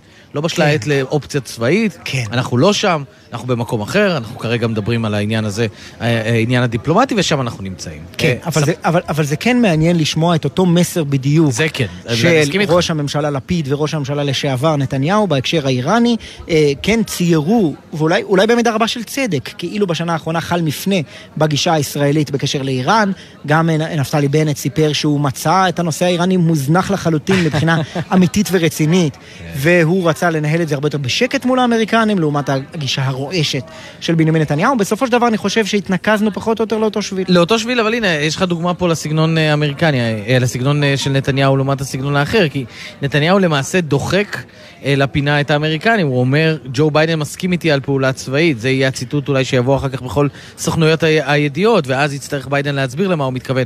ממה שאני שמעתי אותו במהלך היום, האופציה שלו היא האופציה הדיפלומטית, כן? כן. אם וכאשר נגיע לכשנגיע, לאן שנגיע, לאותם 90 אחוזים שיעקב עמידרור אמרנו בשעה הקודמת שאסור להגיע אליהם, אז נשקול גם את האפשרות הצבאית. אבל עד אז, זה לא מה שהולך uh, לקרות. כן, לא, לא סביר להניח שביידן באמת שינה את uh, עמדתו, ואולי באמת אנחנו נשמע הבהרה uh, מהכיוון האמריקני בהמשך. אני רואה תנועות של אנשי בית הנשיא. שמעידות על התחלה של משהו. כן, תמיד אפשר לראות או על אנשי בית הנשיא או על אנשי השירות החשאי. או על הצל... אה... צלמי לעם במקרה הזה, שכבר כן, עומדים ליד הבימה. אה, כש... כשהעסק אה, מתקרב אה, לקראת אה, יציאה. הנה. הנה. כניסת ראש הממשלה. ראש הממשלה, יאיר לפיד. סרמוניאל פלאזה. נכנס פנימה, בלי יותר מדי. מהנהן בראשו. התיישב ליד אה, מזכיר, ה, אה, מזכיר המדינה האמריקני? לא, בלינקן לא, הוא יושב בצד הישראלי. אמרו לו, לך תשב ליד מיקי לוי, אתה לא ליד- בלינקן. לא, למרות שיש מקום ליד בלינקן, אני מנסה לחשוב... אה, אולי הוא שם... אה, כן התיישב ליד בלינקן. אה, נראה. המשחק הכיסאות פה של יאיר לפיד מסתיים בסוף כשהוא אה, יושב בין בלינקן לבין תום ניידס. לא, ג'ק סליבן. ג'ק סליבן, סליחה. כן, אה, יועץ לביטחון לאומי האמריקני. כמובן. אני חייב- להגיד את האמת, נורא צפוף זה נראה. כן. יאיר לפיד הוא איש אה, לא צר במיוחד, וצפוף קצת הישיבה הזאת המשותפת בשורה קראת הראשונה. ליאיר לפיד ראש ממשלתנו שמן? לא, להפך, הוא בנוי. בנוי לתלפיות. יצאת מזה אבל יפה. אתה רואה את זה, תסתכל. תסתכל כן, על גם האיש ש- המאבטחים, אה, אין מה לעשות, מכתיבים חלק מהעניין הזה, אבל באמת נראה לא נוח. לא נוח. להיות שר חוץ של ארה"ב או שר, אה, או ראש ממשלת ישראל. הכיסא צמוד מדי. ברגעים האלה. אה, ג'ק אה, סליבן אה, אה, עכשיו מחליף כמה מילים עם ראש הממשלה לפיד, עם ג'ק סליבן ועם אה, אה, מזכיר המדינה בלינקן, לידם תום ניידס. אולי יכולים לשמוע קצת מהדברים האלה? הם יכולים לשמוע משהו? כן. או, עכשיו אנחנו רואים את הנשיאים, הנשיא הרצוג והנשיא ביידן מתקרבים לקראת הבמה. כבוד נשיא הרצוג. נשיא המדינה, מר יצחק הרצוג, ונשיא ארצות הברית, מר ג'וזף ביידן. Please rise for the pre- President of the State of Israel, President of Excellency Isaac Herzog, President of the United States of America, the Honorable Joseph R. Biden. His Excellency. His Excellency, אני מת על אקסלנסי. אה, זה היה כלפי הרצוג. לא, אבל ה excellency, אתה יודע, כל שגריר שמגיע אה, לחו"ל, שגריר ישראלי, הוא מיד נהיה his excellency. בדרך כלל מדינות אה, אה, פוסט אה, אה, צרפתיות וכן הלאה. מהמם. יצא לי לפגוש איזשהו שגריר ב- במדינה אפריקנית, שאמר שהוא מרגיש לא נעים. כי אתה יודע, פותחים, he's the excellency, the ambassador. זה מרגיש כאילו צריכה להיכנס כאן מלכת אנגליה. אה, אבל והנה כן. עכשיו סולו גיטרה במנגינת הללויה, וג'ו ביידן והנשיא הרצוג צועדים על השטיח הלבן לצליליו. על השטיח האדום, אמרתי שטיח הלבן. שטיח הלבן, כי כן. ככה לשון של זהורית שהופכת לבנה. כן. יפה. כולם עומדים כמובן, מחיאות כפיים. אהבתי את הסגנון של, לדעתי יש כאן אה, השפעה של ג'ימי הנדריקס. אתה יודע שיאיר לפיד הוא אחד ממעריצי ברוס פרינגסטין הגדולים ביותר בישראל. אני מזהה פה... אולי בארצות הברית גם. אני מזהה פה אלמנטים של זאת- אה, ג'ימי הנדריקס, אני חייב לומר. אולי זה החיבה של הרצוג, מה אני יודע. טוב, אז מה שהולך לקרות עכשיו זה... נאומים של שניהם. נאומים, בדיוק, נאום אה, הרצוג, אחר כך נאום של הנשיא הרצוג ידבר. עברית? כבוד נשיא אה, הוא בדרך כלל אה, מקפיד, אבל לדעתי זה יהיה באנגלית הפעם, בוא נראה. guest, His Excellency, the President of the State of Israel, Isaac Herzog. The Honorable Joseph R. Biden Jr., President of the United States of America. His Excellency Yair Lapid, Prime Minister of the State of Israel. Ministers, Knesset members, religious leaders, excellencies, distinguished delegations, honored guests. Mr. President, Mr. President, you are the 15th consecutive American president with whom my family has had the privilege of engaging מציין את for העובדה over שהזכרנו 80 קודם. years. כן. הנשיא החמישה עשר שנפגש עם מישהו ממשפחת הרצוג. אז. רק שתדע שהנשיא פרנקלין דלוור, רוזוולד היה הראשון. As I said yesterday, Mr. President, this is a visit amongst family and old friends. You have been a faithful, lifelong friend of the State of Israel and the Jewish people. זה מסע אה, ביקור בקרב משפחה וחברים. אדוני הנשיא, מאז ומעולם היית ידיד נאמן של מדינת ישראל ושל העם היהודי באשר הוא, אומר.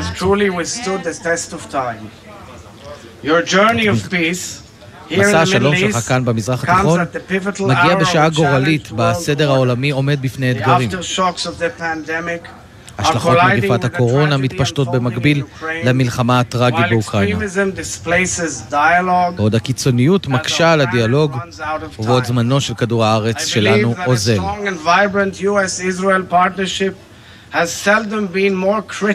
אני מאמין כי. שותפות ישראלית-אמריקנית חזקה ופעילה כמעט ומעולם לא הייתה כה חיונית עבור מדינותינו, עבור המזרח התיכון, עבור יציבות עולמית וקיימות, שלום ושגשוג, דמוקרטיה וממלכתיות. Israel has been a vibrant democracy. Sometimes too much, Mr. President, as you know all too well. מיום הקמתה מדינת ישראל תמיד הייתה דמוקרטיה תוססת, לעיתים תוססת מדי. אומר הרצוג. אנו חברה מגוונת המכילה יהודים ומוסלמים, נוצרים, דרוזים וצ'רקסים, מכל התנועות ומכל האמונות, ואכן נציגים נכבדים מטעמם נמצאים כאן איתנו. that ambassadors from all Arab countries that have signed peace accords with Israel are present here today. אנחנו גאים שהשגרירים מכל המדינות הערביות אשר חתמו על הסכמי השלום עם ישראל נמצאים כאן עמנו בטקס. A strong and secure nation state of the Jewish people מדינת הלאום החזקה והבטוחה של העם היהודי בארץ ישראל הינו חיובי לביטחונו ולעתידו של העם היהודי your תודה רבה לך על כך. and the Abraham Accords to envision one step further. Together, we can create not only a new Middle East, but a renewable Middle East. ביכולתנו ליצור לא רק מזרח תיכון חדש, אלא מזרח תיכון מתחדש. מערכת אזורית של שלום בר קיימא. We can continue transforming our region from a source of global tension to a source of global stability, progress and integration. אנחנו יכולים להמשיך ולהפוך את אזורנו ממוקע, ממוקד של חיכוכים עולמיים למקור של יציבות עולמית.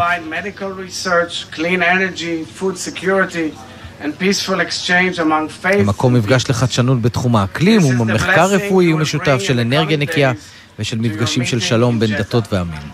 Just as we are united in promoting peace and cooperation in the Middle East, we're also united in our opposition to Iran's terror and that of its proxies, and its drive for nuclear weapons capability, which is the greatest threat to this region and perhaps the world at large. כפי שאנו מאוחדים בקידומם של השלום ושל שיתופי הפעולה, כך אנחנו מאוחדים בהתנגדותנו לטרור של איראן ולחתירתה לעבר התחמושת הגרעינית. האיום הגדול ביותר לאזורנו ואולי אפילו לעולם כולו. אנחנו יודעים שארצות הברית. מחויבת לביטחונה של ישראל, כפי ששבת להדגיש.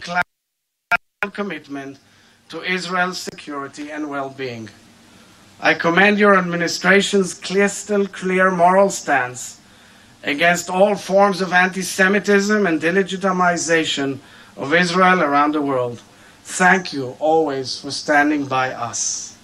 And now, Mr. President, in our private meeting moments ago, I handed you a document found in our National Archives. The minutes of your meeting with Prime Minister Golda Meir nearly 50 years ago, which you often recount with fondness. What is interesting is the reflection of the Israeli diplomat who wrote the minutes and added the following concluding remark.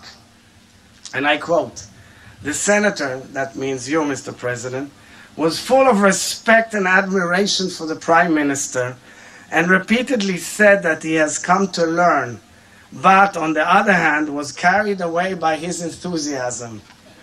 President Biden, your great enthusiasm remains with us until today, and we feel it here. I thank you for honoring us with this important visit, which means a great deal for the people of Israel. And in a few moments, I will honor you in gratitude and appreciation on their behalf. We wish you great success in your regional visit and your historic trip tomorrow from Israel to Saudi Arabia. May bring a message of peace and hope for all peoples of the region. And finally, Mr. President, you say, God bless America. We say, as was quoted today by the Prime Minister as well in our prayers, Hashem oz le'amo iten, Hashem yivarech et amo b'shalom, meaning the, war, the Lord will give strength unto his people, the Lord will bless his people with peace. And I say to you, my dear friend, the Lord will give strength unto our people. The Lord will אומר bless הנשיא our people. הנשיא הרצוג. אנחנו נוהגים לומר אלוהים יברך את אמריקה, אתם נוהגים לומר אלוהים יברך את אמריקה, אנו נו- נוהגים לומר אדוני עוז לעמו ייתן, אדוני יברך את עמו בשלום. אליך ידידי היקר אני אומר, אדוני עוז לעמנו ייתן, אדוני יברך את עמנו בשלום. כך מסיים הרצוג. עכשיו אנחנו נעבור לביידן, אני חייב לך התנצלות, התיקון, היה נשמע כאילו אני תיקנתי אותך, הט- הטעות הייתה במסמך שהוא עבר אלינו של הנאום. אה, קצת הזכיר את הטעות המפורסמת של תודה לך שפרינקק אה, בכנסת. עכשיו נשמע את הנשיא ביידן אה, בנאומו. בואו ננסה לשמוע אותו עכשיו. I've, I've known many of you for a long time, and all of you, and you know that my love for Israel is deep rooted. אתם יודעים שהאהבה שלי לישראל היא... עניין עמוק. You say by a righteous Christian, my dad. And uh, I've had the honor, it's hard to say these words for over 50 years. I can't be that long. קשה לי לומר את המילים האלה שזה קרה לפני 50 שנה, אני לא עד כדי כך אה, זקן. לפני 50 שנה we would not have this audience out here. לא היה כל כך הרבה קהל כאן, וכל כך הרבה אנשים שמייצגים כל כך הרבה אמונות. You know, uh, seeing Israel thrive, uh, seeing the wildest dreams of Israel's founding fathers and mothers grow into reality uh, that Israel children enjoy today, to me is, uh, is close to miraculous. לראות כל כך הרבה אזרחים שחיים כאן, ואת השיתוף פעולה כאן, עבורי זה ממש כמו נס. And it says, May he raise you up on eagle's wings and bear you on the breath of dawn. Until we meet again, may God hold you in the palm of his hand. Well, every time ביידן come מצטט over these פסוק years, מהברית thank החדשה. God, God sees me holding us in the palm of his hand because we get מי ייתן stronger, והנשר not weaker. אלוהים. יאחוז בכם בכף ידו, כך אומר. אז הוא מברך כאן את האזרחים ancient בישראל. Israelis, Israel, Israelis as the people that dwell alone. And the Torah portion uh, that בתורה will be מדברים read על אה, עם לבדד ישכון. The people that dwell alone. You know, uh, I know President Herzog that uh, your uncle also wrote a book with that title. אני יודע, נשיא הרצוג שגם אה, דודך כתב strong ספר כזה.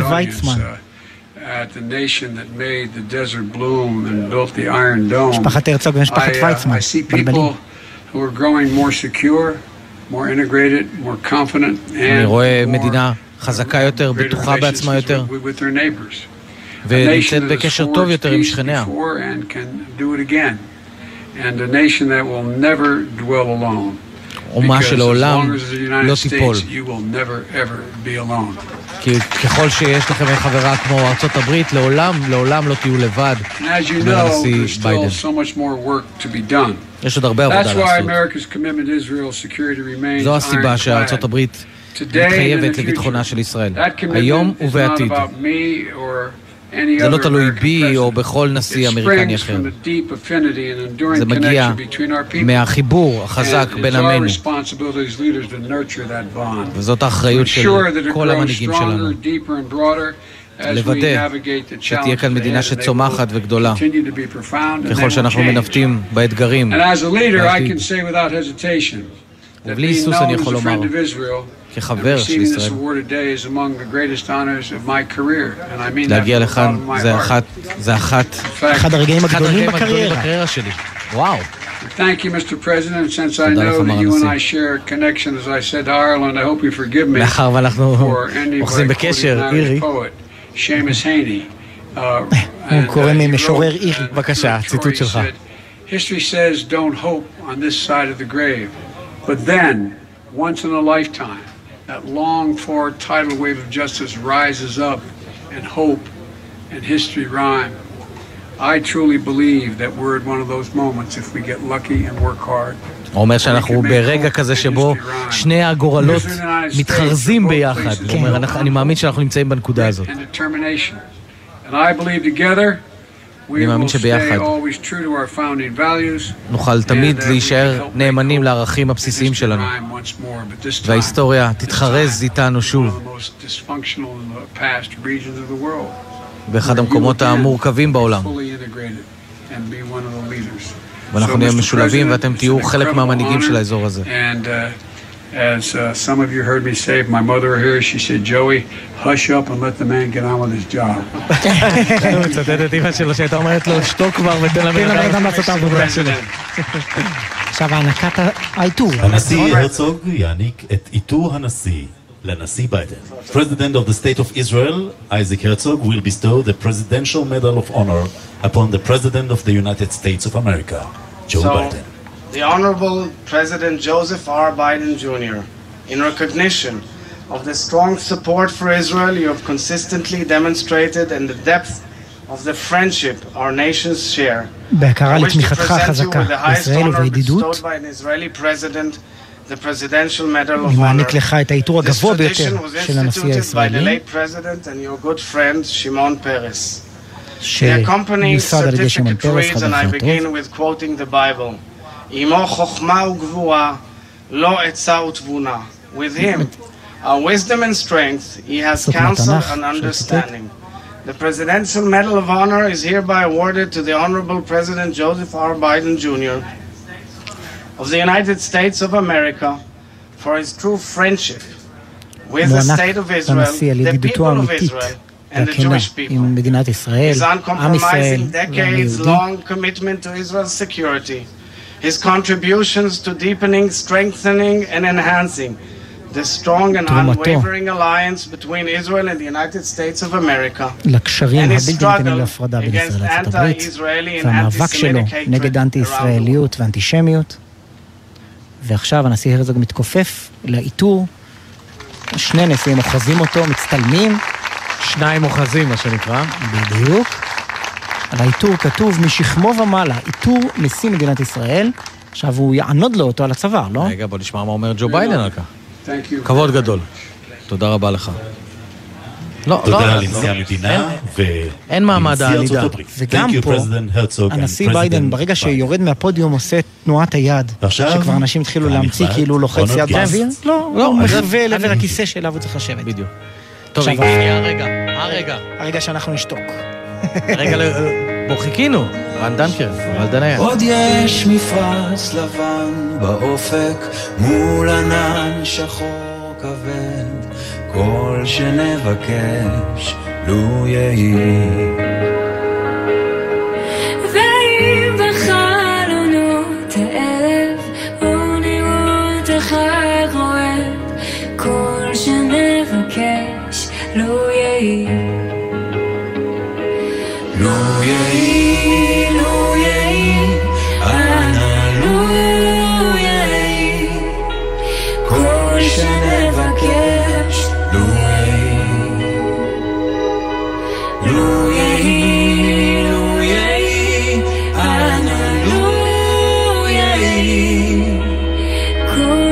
כל שנבקש בקול ענות אני שומע? קול שופר וקול תופים. כל שנבקש לו יהי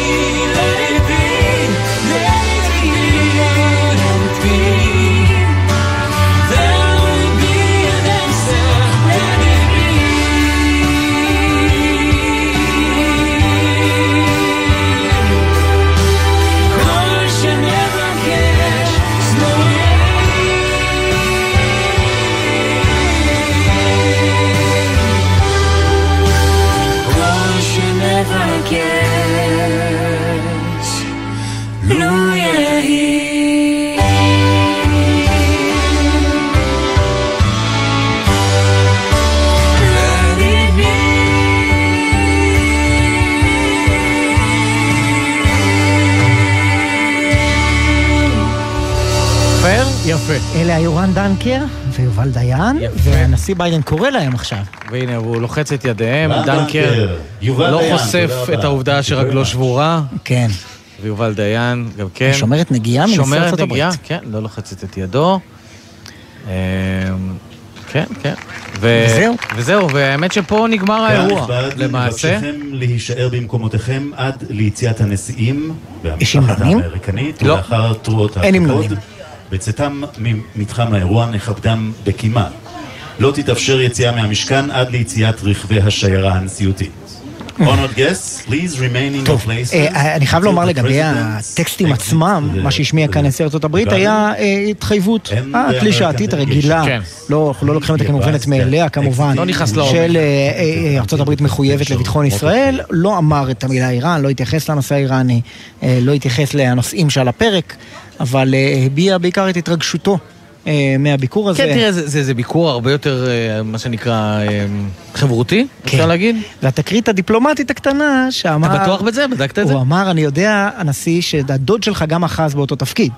אה, באותו תפקיד הוא אמר או שהוא... אבא של הרצוג אחז באותו תפקיד, לא נשיא אמר, המדינה. לא, הוא לא אמר כתב ספר. לא, אה, the same title, אני חושב, ככה אני הבנתי. same title of the book. אני חושב. לא, אותו טייטל, כאילו, אותו תפקיד, ומאז כמה שנים עברו, ועדיין, והשתנו פה הפרצופים, והגיעו שגרירים מכל העולם, ואנשים שלא היו פה בעבר. אנחנו נבדוק את זה, ישי. אבל זו טעות נפוצה, למה? כי הוויצמנים זה דוד ואחיין. נכון. עזר ויצמן הוא אחיין של בדיוק. חיים ויצמן, נשיאנו הראשון, נכון. לא, ושניהם היו פה נשיאים במשכן, וגם ההרצוגים הם שני נשיאים במשכן, פשוט אב ובנו. זה, זה, אתה יודע, זה ל- לערבב בין בין משפחת גפן למשפחת דיין. שפה דווקא כן יש קשר מסוים. משפחות אצולה ישראליות. כן. טוב, הנשיאים יוצאים מ- מבית הנשיא, אה, ובכך אנחנו אה, אה, נעצור את השידור החי שלנו. חסות קצרה, וחוזרים עם הרחבה לגבי ההשקעות הישראליות האפשריות בסעודיה. וגם אה, פינת נפלת חזק, אנחנו לא נוותר עליה. חד עם אורח שאלה, מכובד. עם כל. הכבוד. סימי ריגר יהיה כאן, אנחנו יוצאים לחסות וחוזרים. בחסות לגו סטור, המזמינה אתכם לחנות לגו הרשמית החדשה, דיזינגוף סנטר, לגו סטור. בחסות מחסני חשמל, המציעה מבצע על כל מזגני הווי-פיי החכמים, וגם חמש שנות אחריות מלאה על ההתקנה לכל המזגנים. בחסות פארק המים מימדיון, המזמין את כל המשפחה בקיץ הקרוב לקפוץ למים. פרטים באתר. ביקור נשיא ארצות הברית ג'ו ביידן בישראל. גלי צה"ל בסיקור מיוחד. חזרנו. יניר, אנחנו פה אנחנו- בבית הנשיא, ממש עם סיום אה, הטקס, הנשיאים יצאו מהמקום. קצת התאכזבתי, אני חייב לומר. ממה? שלא אתה תמיד ענד, מתאכזב. ש- שהנשיא הרצוג לא ענד את עיטור אה. הנשיא לנשיא ביידן. אולי זה בגלל זה- פערי הגובה. אה, אוקיי. אה, אתה רשע מרושע אתה. שנה אה, זה- בנו. זה לא עיטור אה, נשיא קלאסי, אנחנו רואים עכשיו את דובר בית הנשיא, נאור יחיא. הולכים צעידה איטית, הנשיא הרצוג והנשיא ביידן, לא ממהרים. אה, עוד שיחה אחת, עוד... אה, עוד חיבוק אחד. עוד נגיעה על הכתף, עוד שיחה עם מיכל הרצוג, רעיית הנשיא. אה, ניכר שהנשיא ביידן נהנה, לא ממהר יותר מדי, אתה יודע. כן. לחתוך, לגמור עניין. מעניין מה הם מדברים, חבל שאנחנו לא מצליחים לשמוע. תמיד הסמולטוקס האלה תמיד מעניין אותי, וזה הרבה פחות מעניין ממה שנראה. מדברים על זה. אתה אומר, כן. עדיף לא לדעת ולחשוב נסענו שקורים שם מפה, נסענו. משם, היה כיס אוויר במטוס. מתלוננים על מזג האוויר, כן. מה יש? כמו כולנו. בדיוק, כזה. בוא נצרף אה, עוד אה, אחד שיכול אולי להתלונן על מזג האוויר, אבל לא על הנסיבות המדיניות. אראל מרגלית, חבר כנסת לשעבר, יזם בהווה, קרן JVP, נשיא הקרן, נכון? אראל מרגלית, ערב טוב. ערב טוב, מה שלומכם? בסדר גמור. טוב, אה, אנחנו רוצים לדבר איתך קצת, אה, חייב להגיד את האמת, בעקבות ציוץ שצייצת, אם, אם תרשה לי אני אקרא אותו עכשיו. למרות שאין שום דבר רשמי עדיין, אנשי עסקים ישראלים כבר נמצאים בדיאלוג עם בנקים סעודים וחברות אנרגיה. ביקורו של הנשיא ביידן ומאמציו להוביל לנורמליזציה עם ברכה לאזור כולו, שווה חצי עיר סגורה ושעה נסיעה למשרד. אה, כך אתה אומר. תן לנו טעימה מהמגעים. כן, מה, מה הכוונה?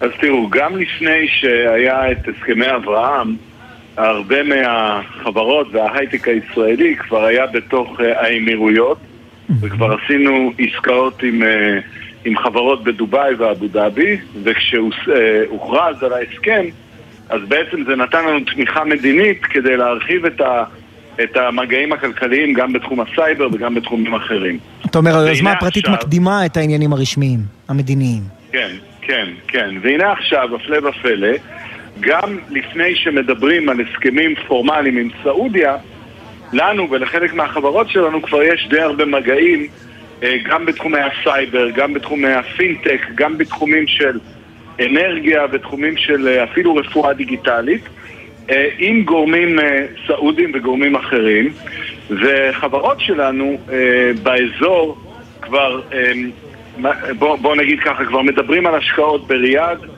וגם דרך בחריין מדברים על השקעות, ואנחנו מצפים, ההייטק הישראלי והכלכלה הישראלית, מצפים לאיזושהי גושפנקה של נשיא אמריקאי, של איזושהי הכרזה של ראש ממשלה ישראלי והמנהיג הסעודי על איזושהי נורמליזציה ביחסים, כי אנחנו עושים כבר הרבה עסקים ראשוניים ואנחנו רוצים שהדברים האלה יהיו גדולים יותר, כי מעבר לברית הביטחונית של האזור, האזור זקוק לברית כלכלית בין המדינות המתונות. וממש אה, מגעים שהם גם מעל השולחן, או שהכל אה, מוסתר ואתה לא יכול להתייחס לאף שם ספציפי? לא, אני יכול להתייחס אפילו לשמות, המגעים אה, קורים, זה לא כל כך פשוט לכל הסעודים. אני חושב שלכן אנחנו צריכים גם את הפוליטיקאים, כי אנחנו צריכים אמירות בכיוון הנכון. הגיע הזמן שבמזרח התיכון תהיה ברית אה, ביטחונית וברית כלכלית בין המדינות המתונות יותר, כשמולם עומדות איראן ודאעש וחיזבאללה וחמאס, אבל אנחנו צריכים לעבוד ביחד. ואנחנו היום מדברים, אנחנו קוראים לזה הפרויקט של The Yalla Group, פרויקט יאללה. עשר ערים, עשרה פרויקטים, עשרה נושאים שישנו את האופן שבו אתה חושב על המזרח התיכון ועל, ועל מה שנקרא על המפרץ.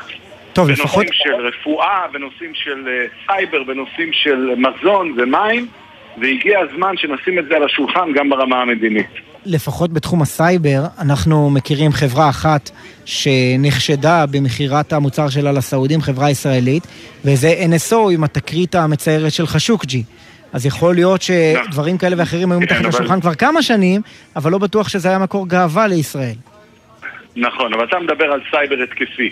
אני מדבר על חברות כמו סייבר ארק וטטריי וחברות אחרות שמוכרות סייבר הגנתי, בעיקר לבנקים כמו ריאד בנק ובנק אה, אל-בילד וסאודי בריטיש בנק וערב נשיונל בנק והרבה מאוד גורמים, ואפילו לארמקו, שזו חברת האנרגיה הגדולה, כי הרבה מאוד פעמים אותם בנקים ואותם ארגונים של אנרגיה הם נתונים להתקפה. גם איראנית וגם אה, התקפה אזורית. וריאד זו עיר, דווקא- זו עיר פיננסים, נכון? זו עיר של הרבה בנקים, יש שם אה, מאוד מפותח העניין הזה.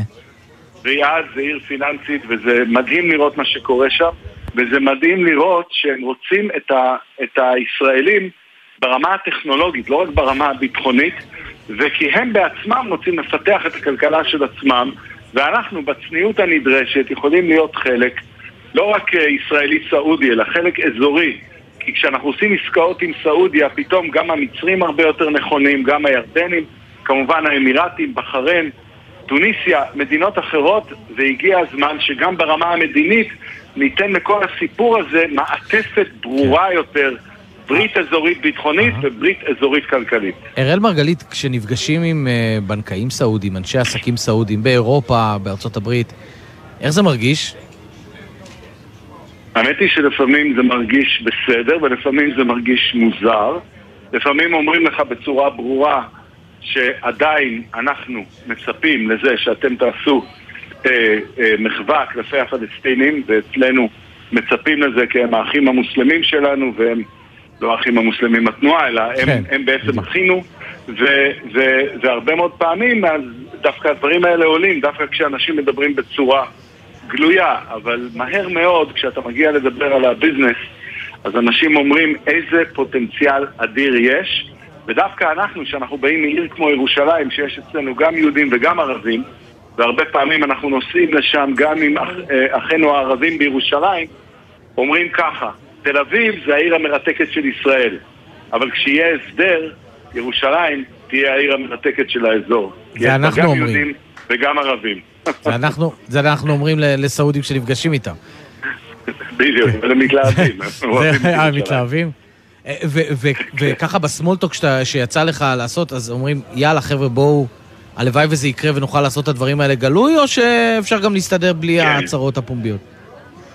לא, לא, הם, אני חושב שאנשים רוצים, תראה, יש המון חבר'ה צעירים בכל המזרח התיכון, שמה שהם זקוקים לו זה פרנסה, זה עבודה, זה התקדמות, והרבה מאוד מהפונדמנטליזם שהיה פה, קצת נמאס להם. אנשים רוצים משהו חדש.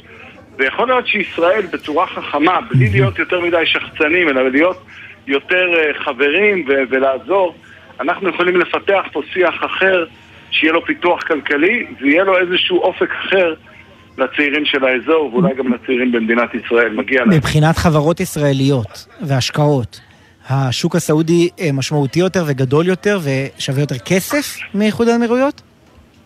ברור, השוק הסעודי זה שוק ענק, זה מדינה ענקית, זה מדינה שגם יש לה גושפנקה מאוד מאוד גדולה, ברגע שאתה עושה עסקאות עם סעודיה אתה בעצם נפתח לאזור בעוד כמה מובנים, ואל תשכח שזו המדינה המוסלמית המרכזית, שיש לה גם אוטוריטה אה, רוחנית, והרבה פעמים אנחנו שוכחים שהעניין הרוחני והעניין העסקי, כשהם הולכים ביחד הם הרבה יותר חזקים, אז לכן הפרק הבא של ישראל בתוך האזור זה הפרק עם סעודיה ומדינות אחרות וזה פרק מאוד משמעותי שאם ישראל תהיה חכמה היא תדע להשתלב בו וזה יעשה לנו שדרוג מאוד גדול בכל הכלכלה האזורית שאנחנו יכולים להיות פתחת לנו חתיכת אה, צוהר, אה, אראל מרגלית, אה, לעניין הזה, וזה כבר קורה, שזה המעניין. לא מחכים. ול- ולכן אני אומר, כשאתם מסתכלים על ביידן, אל תסתכלו על כל ההצהרות הבומבסטיות. תסתכלו לאן הוא נוסע מפה, איך הוא מדבר, ואיך הוא נותן לנו, כמו חסימה בכדורסל, נותן לנו דלת אחורית, כדי שאנחנו נוכל להיכנס בתוך הרחבה ולהתחיל להבקיע. אחד לאחד אה, אה, שחקן כדורסל. אה, אראל מרגלית, שוכרן יא חביבי. תודה רבה. שיהיה המשך ערב טוב. סלאם עליכום, ערב טוב, להתראות. להתראות. אה, מתקנים אותי באוזנייה, מה שנקרא. אני שמח. שייתכן שג'ו ביידן לא יתבלבל בין ויצמן, הוויצמנים להרצוגים, אלא יתייחס לדוד של הנשיא הרצוג, הלא הוא יעקב הרצוג, שכתב את הספר, אתה- לשכון. אני לא- אני לא מאמין שאתה שאתה אומר שאומרים לך באוזניה, אני אמרתי לך את זה כאן בשידור חי, שהוא דיבר על השם של הספר, ואמרת, אני לא חושב. אני, אני עדיין לא חושב. אני מבקש ממך, אבל, אני אה, מבקש אבל אני ממך אבדוק, שתחזור אני אבדוק את. עצמי, ואם אתה צריך, מחכה ל- כפי שאומרים הפוליטיקאים, באוזנייה? אם אצטרך, אנחנו... אני אתייחס לכך. אני אתייחס לכך אה, בדיוק, אחרי התשדירים. ביקור נשיא ארצות הברית ג'ו ביידן בישראל. גלי צה"ל בסיקור מיוחד. דמיינו לרגע את עצמכם בתעשיית העתיד, בעולם שבו טכנולוגיה מתקדמת, אוטומציה ורובוטיקה פוגשות אתכם. תעשיינים ותעשייניות, הרשות להשקעות מקדמת את צמיחת התעשייה הישראלית באמצעות עידוד השקעות ותמריצים, ומעניקה השנה כ-60 מיליון שקלים להטמעת טכנולוגיית ייצור מתקדמת למפעלים בכל רחבי המדינה. בדקו את זכאותכם באתר, וקחו את המפעל שלכם לקדמת התעשייה. משרד הכלכלה והתעשייה, מובילים כלכלה אנושית. שלום, אני מיכל כהן, מנכ"לית קרן רש"י. הגיע הזמן לשנות את המשוואה. המקום שהאדם נולד בו לא צריך להשפיע על עתידו המקצועי. אתם מוזמנים להצטרף לחברות מובילות במשק שכבר יוצרות איתנו הזדמנויות שוות בחברה הישראלית. לפרטים חפשו, יחד משנים חברה. המכללה האקדמית כנרת מציעה לכם הזדמנות לקחת את הקריירה שלכם למקומות חדשים במגוון מסלולים לתואר ראשון בהנדסה.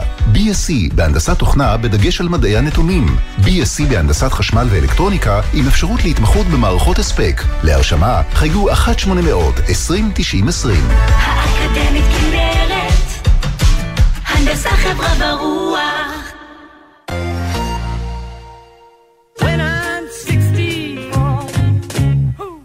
כבר מזמן לא 64. פול מקארטני חוגג 80. עמית קלדרון, בסדרת תוכניות על אחד היוצרים ששינו את עולם המוזיקה, עם פינות מיוחדות, ראיונות עם אומנים שהושפעו ממנו, ומיטב הלעיתים מ-60 שנות יצירה. חוגגים 80 לפול מקארטני. עכשיו, באתר וביישומון גלי צה"ל, ובכל מקום שאתם מאזינים להסכתים שלכם. סוף השבוע מתנגן לי בגלי צה"ל. מחר, ב-10 בלילה, עדן לוי חוגגת עשור לאלבום הבכורה של פרנק אושן, צ'אנל אורנג'. ב-11 עידו סילברה חוגג חמש שנים לאלבום פלאואר בוי של טיילר וקריאייטור. ובשבת, ב-7 בבוקר, בו שיר עברי. יורם רותם מארח את רוני ידידיה. וב-2, הדרן, אמיר בניון במופע לכבוד 20 שנה לאלבום רק את, מהיכל התרבות בתל אביב. סוף השבוע מתנגן לי בגלי צה"ל. שישי בשש, סוף סוף קצת שקט. אפשר לשמוע ציוץ של ציפור, רשרוש של עיתון, נחירות של שנץ, אבל כדאי לשמוע את שש בשישי. גלי צה"ל בתוכנית חדשה. אנשי תרבות, חברה וספורט באים לאולפן גלי צה"ל עם שש תובנות, גילויים חדשים או סיפורים אישיים מהשבוע החולף. והפעם, דרור קרן. שש בשישי. מחר, שש בערב, גלי צה"ל. עכשיו בגלי צה"ל, ישי שנר ויניר קוזין. הנה כי שבתם אלינו, אנחנו כאן במשכן הכנסת, אה, מסכמים למעשה את, ה, את טקס קבלת הפנים אה, של אה, הנשיא ג'ו ביידן כאן בישראל, לפני משהו כמו עשר דקות בערך, הסתיים הטקס כאן, קיבל הנשיא ג'ו ביידן את עיטור הנשיא מהנשיא הרצוג, החליפו שם כמה רשמים על עברם המשותף כבני העדה האירית. הידועה כמובן כאן בישראל באופן ברור מאוד. אה, צריך לומר, הטקס עובר אה, בלי תקלות, מדויק מאוד. אה, זה פעם ראשונה שבית הנשיא מארח כאן את, את הנשיא ביידן, את נשיא ארצות הברית, בזמן כהונתו של הנשיא הרצוג. היה כאן הרבה מאוד לחץ והדברים עובדים. כמו שצריך. אז בואו נדבר קצת על מה שצפוי לנו גם כאן בהמשך הערב, אה, ושידורים שלנו, שידורים החיים שלנו, כאן בגלי צה"ל. אז אה, בשעה אה, שמונה יחל טקס פתיחת המכבייה. גם הנשיא ג'ו ביידן, גם ראש הממשלה לפיד וגם הנשיא הרצוג צפויים להיות שם, אנחנו גם נהיה כאן בשידור עם עידן קבלר, בשידור חי. ויש כן. לו עוד... השאלה אם הוא, אתה יודע, הוא מושך את היום הזה, ג'ו ביידן, או, או עידן קבלר. אה, אה, אתה ראית אתמול שהוא הלך לנוח מוקדם, אולי עדיין סובל מג'טלג. יש לו נכון. טיסה לסעודיה להספיק, יש לו מחר מפגש אה, עם לא אבו מאזן. לא פשוט עם אבו מאזן. אני רוצה לדבר איתך, דבר איתי. במעבר חד, בבקשה. על הזמרת יובל דיין. קדימה. כמה אנשים אתה מכיר שמגיע האדם החזק בעולם, מנהיג ארצות הברית, מנהיג המערב, מושיט להם את היד ללחיצת יד, והם מסרבים. לא מכיר הרבה. אני לא רוצה להגיד על עצמי, כי א', אני לא אישה, וב', אני לא שומרת נגיעה, אבל... אבל אם היית אישה, אולי היית שומרת נגיעה. זה מאוד יכול להיות, אבל אני כן אה, רוצה לומר לך משהו, אני נתלה באילנות אחרים. ציפי חוטובלי, שגרירתנו בבריטניה, בלונדון. אז היא נקראה בדרכה לא פעם ולא פעמיים הושטת היד בלחיצת היד, והיא לוחצת את היד, והיא הסבירה, שהיא שומרת נגיעה כמובן, אבל באינטראקציה שבין בני אדם, היא לא רוצה לגרום לתחושת המבוכה. כן. לא, זה עמדה, ידועה ומוכרת, כדי לא, לא רוצה אני להגיד אותה. זה ציפי חוטובלי. אתה יודע, יש כל מיני דברים בהלכה משנים מפני השלום. עכשיו, אני לא יודע אם זה יכול לגרום לתקרית. ראינו שם ב, ב, בתיעוד שהוא מושיט לה את היד, והפעם באמת הושיט יד לאוויר, כי היא לא נתנה לו את היד, והיא הסבירה לו משהו. השאלה היא, מעניין, מה מסבירים לנשיא הברית כשאתה מסרב לחיצת יד? את אומרת, אני שומרת נגיעה, הוא מבין מה משמעות המילה שומרת נגיעה?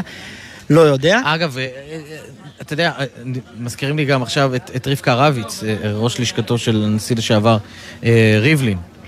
ש, שבייד, אגב, אותו, זה אותו ביידן, לא? חושב... שנשק לה את הרגליים נכון, או משהו כזה, לא, הוא עוד השתחווה לה, אמר כן, 12 כן, כן, ילדים, וואו. כן, ולחיצת יד, ואתה יודע, וכל הדברים האלה. אני, אני חושב, אולי היה צריך לעשות קודם כל אולי הכנה גם לנשיא ביידן. אבל בסוף, אתה יודע, יש, נראה לי שיש גם איזשהו עניין, אתה יודע, ההלכה של אה, שמירת נגיעה היא הלכה מסוימת, אולי גם יש את ההלכה של, אתה יודע, לא להלבין פני, אה, פני אדם כן. ברבים. לא, אולי מהצד השני הוא דווקא מכבד את זה, הוא שומע כן, ואומר, לא. וואל, מדהים. שמע, מעניין. יפה, עשתה כאן מהלך מעניין, אה, יובל דיין. עוד התווכחו על זה בסמינריונים של בני עקיבא, אם זה קידוש השם או חילול השם. אנחנו בכל אופן. זה החברים שלכם. נעבור לנושאים אחרים לחלוטין. לא יודע אם לחלוטין, אבל אחרים. יש אות עכשיו. האות כוכבים משתפים בפדיחות על הבמה. כי אנחנו כאן ביומן סיכום השבוע, לא נוותר. על דברים שלא קשורים לביידן. ולא נשקוט בהפוך על הפוך, לא בהפוך על הפוך, אבל בקשר לא בלתי רופף. אה, בכל זאת, האיש שלנו הוא בן המקום. כן. מקומו של ביידן. מקומו של ביידן, גם הוא פעם טס. יש אומרים שגם הוא פעם חצה את האוקיינוס האטלנטי. איכשהו, בדרך כזו או אחרת. והכוכב שיספר לנו היום על פדיחות, על הבמה, או על שלל הבמות שבהן הוא מופיע, סימי ריגר, אהלן, ערב טוב. ערב נהדר. מה נשמע? מה שלומך? תשמע, אני גם שומע נגיעה. ממה? אני, אני, אני בן של רב, אני לא, אני לא לוחץ ידיים של נשים. יפה. אז גם אם, גם אם האישה תהיה נשיאת ארצות הברית? אם תהיה יום אחד אם נשיאה? אתה מאמין לי, אז אתה יותר טיפש ממה שחשבתי. Oh my God, אה, סימי, רק התחלנו, רגע, לאט לאט. כן, היה נראה לי קצת רופף העניין הזה של שנגיע אצל סימי ריגר. אה, טוב, אה, הבנת את הקונספט, אה, סימי, אתה מספר לנו נפילות לא literally, אלא פאשלות שקרו לך במהלך הקריירה שלך, קריין, פרשן ספורט, ידוע ומוכר, כדורסל כמובן, בבקשה. אמ, לפני איזה 25 שנה, אם לא יותר, שידרתי משחק NBA ביום ראשון בערב בשידור חי, הלייקרס נגד הניקס במדיסון סקוויר גארדן. ובאמצע, בחצי, הודיעו שפיל ג'קסון שהוא היה, או, שיקגו נגד הניקס, שפיל, לא, לא זוכר, שפיל ג'קסון הולך להיות מאמן הניקס שנה הבאה, ואחד בשם מאמן לא ידוע מאירופה בשם רלף קליין הולך להיות המאמן של השיקגו בולס. ועבדו עליי, עבדו עליי טוב. ועופר שלח ורונן גורביץ' חיזקו את זה כל הזמן. ופתאום אמרתי, אבל פיצו אותו ממכבי נתניה, אז איך הוא יאמן את השיקגו בולס? והיה, פתאום רלף נכנס עם, עם אה, איך קוראים לו, יגאל שילון, ופתאום הבנתי שזה מתיחה, ואני אהבל. וזה המתיחה שעשו עליי. הלו? ממכבי נתניה הולך לאמן את הניקס? כן, לא, הולך את- את לאמן הבולס. עוד יותר. וזה כן. בשנות ה-90, כן? שיקגו בולס, לא פחות ולא יותר. כן, כן, כן, כן, כן, כן, כן. עכשיו, אה, אגב, להערכתך הוא היה מצליח להביא את כל האליפויות עוד בהמשך? רלף קליין לא. עם מייקל? לא, לא, לא. אה, אבל באמת, הוא באמת, שתדע, אני אומר לך ברצינות, רלף ו- ופיל ג'קסון היו אותו צורות של מאמנים, דיברו נכון והכינו את השחקנים מבחינת מנטלי, אז יכול להיות שכן. אה, מפיקנו הנערץ יואב מאיסיס, אה, מבקש שתספר לנו על המקרה שבו אה, רק הגעת לארץ וראית שמאמן לא מגיע לאימונים ומה קרה אז. אה. לא, בשנה השנייה שהשחקתי מכבי חיפה, ב-68-69, היה מאמן, אה, מאמן בחור נחמד, נמוך כזה, בשם פפו אבו רשיד. היינו בליגת העל. והבן אדם לא מגיע לאימון ביום שני, ולא מגיע לאימון ביום, ביום, uh, ביום רביעי, ומגיע באמצע משחק ביום שישי בערב, היו משחקים אז, אז בחוץ. ואני, אחרי המשחק, אני נכנסתי לעצבים לא נורמליים. התחלתי לקלל ולצעוק, ותתבייש לך, אין לך פרצוף, איך אתה עושה דבר כזה. לא הייתי מאמין, סימי, שאתה מדבר ככה, בן של רב.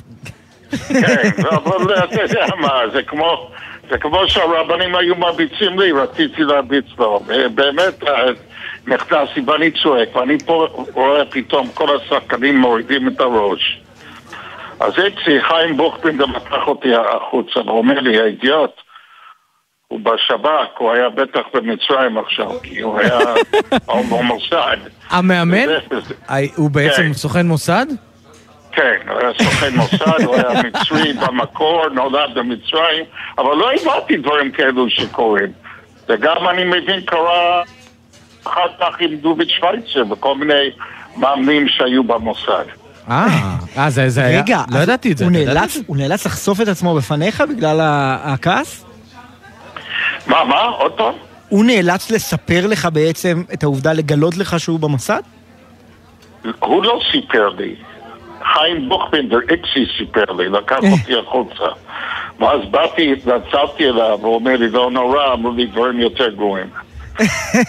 ו- ובעצם זה היה פדיחה, באמת פדיחה, אבל אה, בכיף, אין שום בעיה, לקח את זה בקלות, והמזל, ניצחנו את המשחק לשם שינוי. אה, זה מה שהכי חשוב. אה, היה כאן אה, משה גרטל לפני כמה שבועות. נכון. ומה שנקרא, למשה גרטל יש תיקייה שלמה של כל מיני ליפסוסים, אי דיוקים בשידור, שהוא דיבר איתנו בגילוי לב עליהם, על כך שהייתה תקופה שזה היה הספורט הלאומי לעשות עליו סיבוב. לך יש גם כאלה, מה שנקרא, החלקות? לא, יש לי כאלו כמה משפטים בשידור שאני אומר, מדבר נכון. זה בדיוק ההפך. אצלי סופרים את אלו שאני מדבר יפה ונכון. תגיד, אמרת, אה, אתה מ-68 כאן, סימי? 67, אחרי ששת הימים. אז, המבטא הוא כבר trademark, נכון? זה לא באמת. איזה- איזה מבטא? Talking about מבטא? מה, אתה מתחיל בעליב? יש לך מבטא.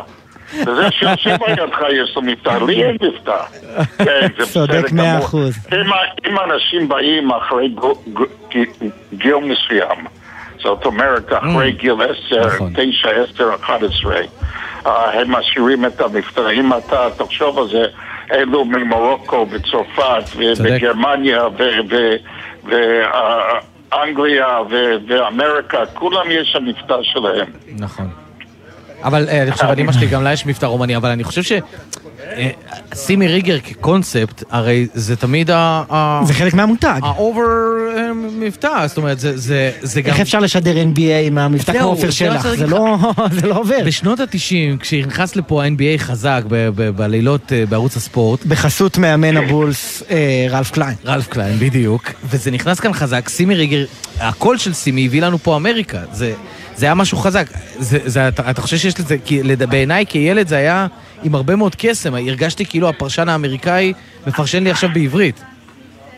כן, בעברית, אה, עברית לא, לא, לא נכון, עברית הרוס, אבל בעברית, אבל באמת, זה היה תקופה יוצא מהכלל שמייקל, פתאום מייקל שיחק, ראיתם את כל מיני כוכבים אחרים, מלון וסטוקטון וסקוטי פיפן ופטריק יואינג ואולאג'ואן, ובאמת זה היה תקופה יוצא מהכלל.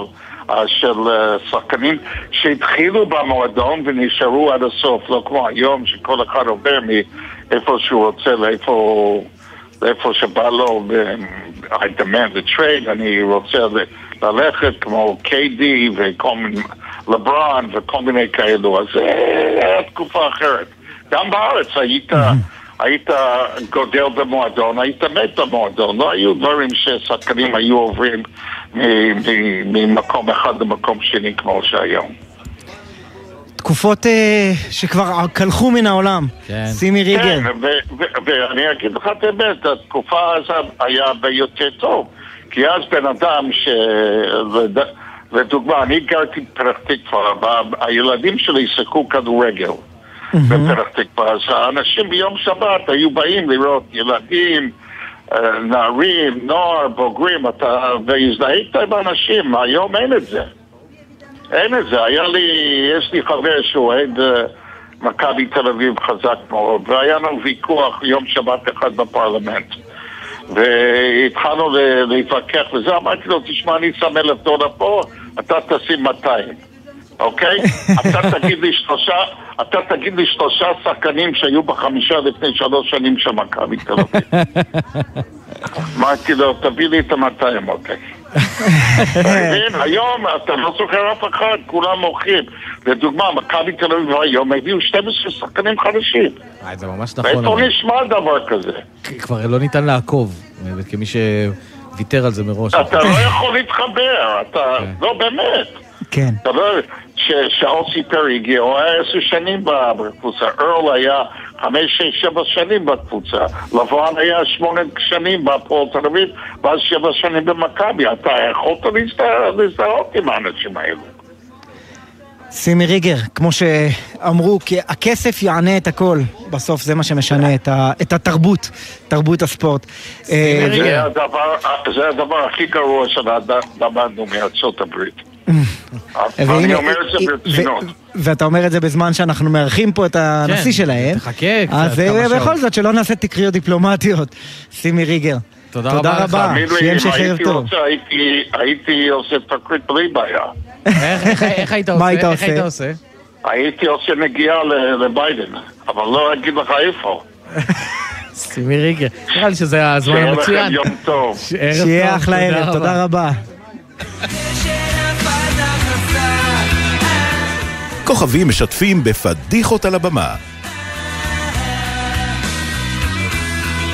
טוב, אה, כמו שאתה שם לב, כן. הביקור של ביידן תופס את כל החדשות, נכון. עם או בלי צדק.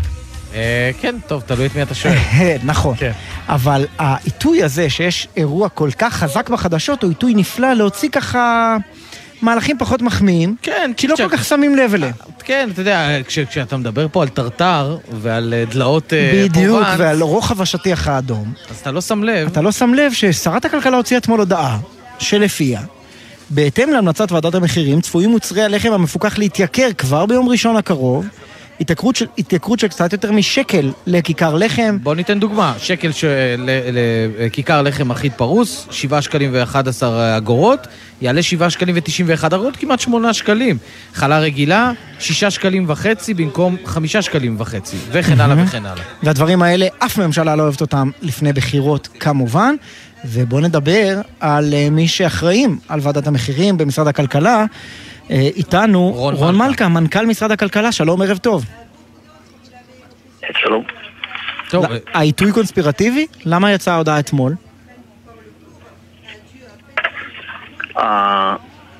התהליך של עדכון מחירים פועל כך שהמאפיות, במקרה הזה יצרנים, בכלל מאפיות במקרה הזה, מגישים בקשה בתוך 14 יום הוועדה צריכה להיכנס ולתת אה, את אה, חוות דעתה, שזה היום.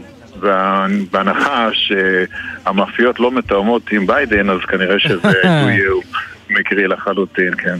אה, וזה קורה בעצם, זה מגיע מהדרישה של המאפיות, כלומר, בגלל שעלות המוצרים עלתה, בראש ובראשונה אה, עלות החיטה אה, שמגיעה ממזרח אירופה, אז בגלל זה זה, אה, במקרה הזה, מתעדכנים המחירים?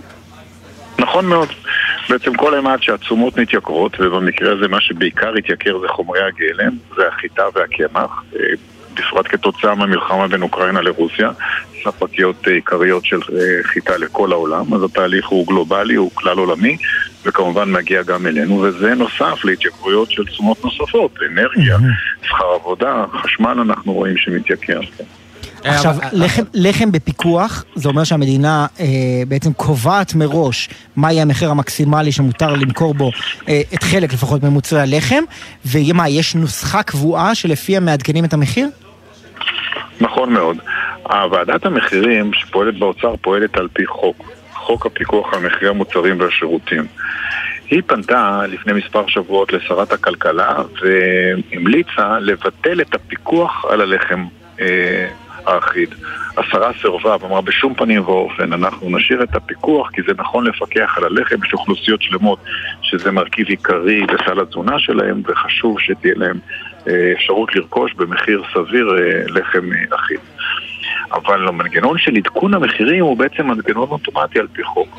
המאפיות פנו, ועדת המחירים מתכנסת תוך 14 יום על פי חוק, ובסמכותה על פי חוק להעלות את המחירים. בעצם הוועדה הודיעה היום, המחירים יעלו ביום ראשון, ולשרה אין אפשרות להתערב.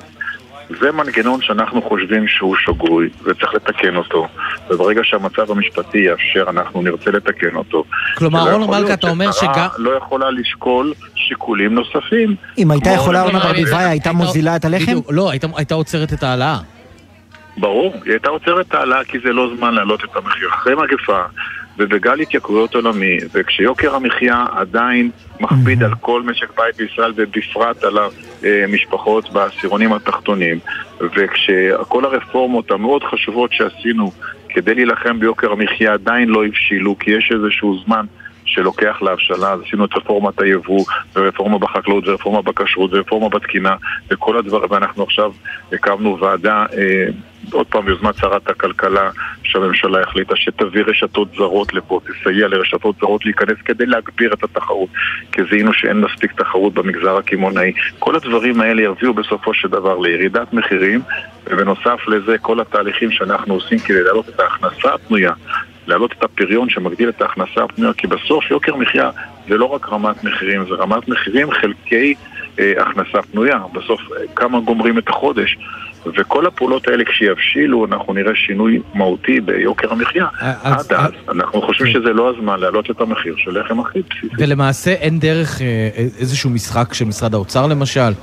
כלומר, להעלות את המחיר, רגע. אבל, אבל לפצות במקום אחר את המאפיות, ואז לנסות לשמר את המחיר באופן מלאכותי, ולו, עד כדי, ולו רק עד, כדי ש, אה, עד, עד מתי שישנו את החוק?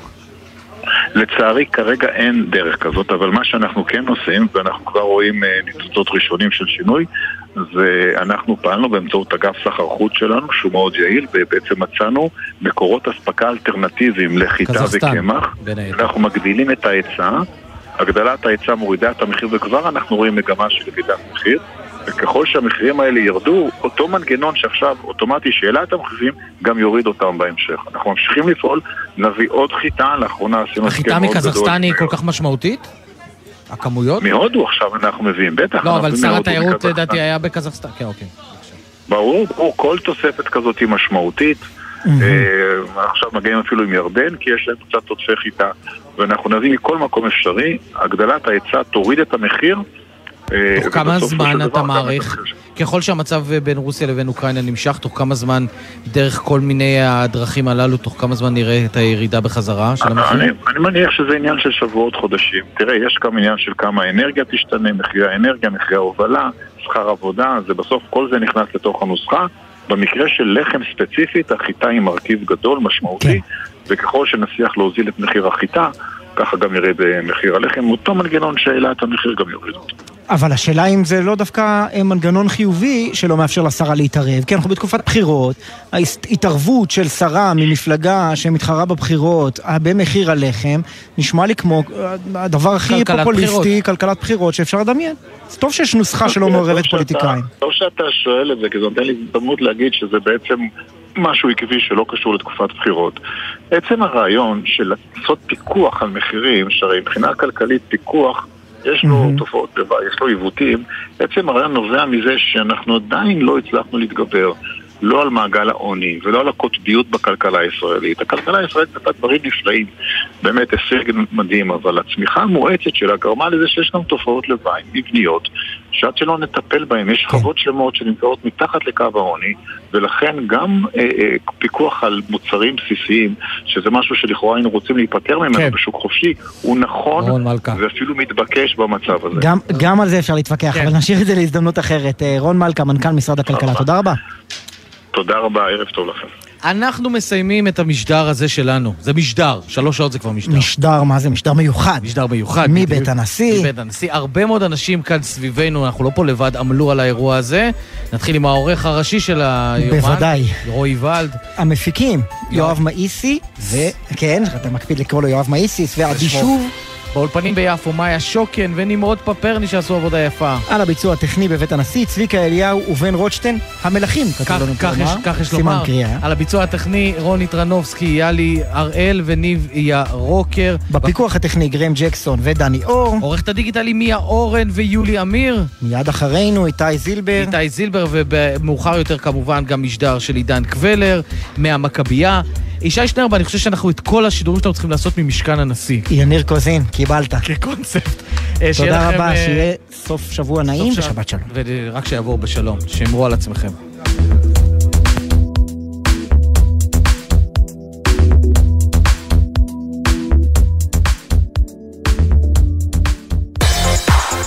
בחסות סופרלנד, המזמין אתכם לבילוי משפחתי בקיץ בכל המתקנים.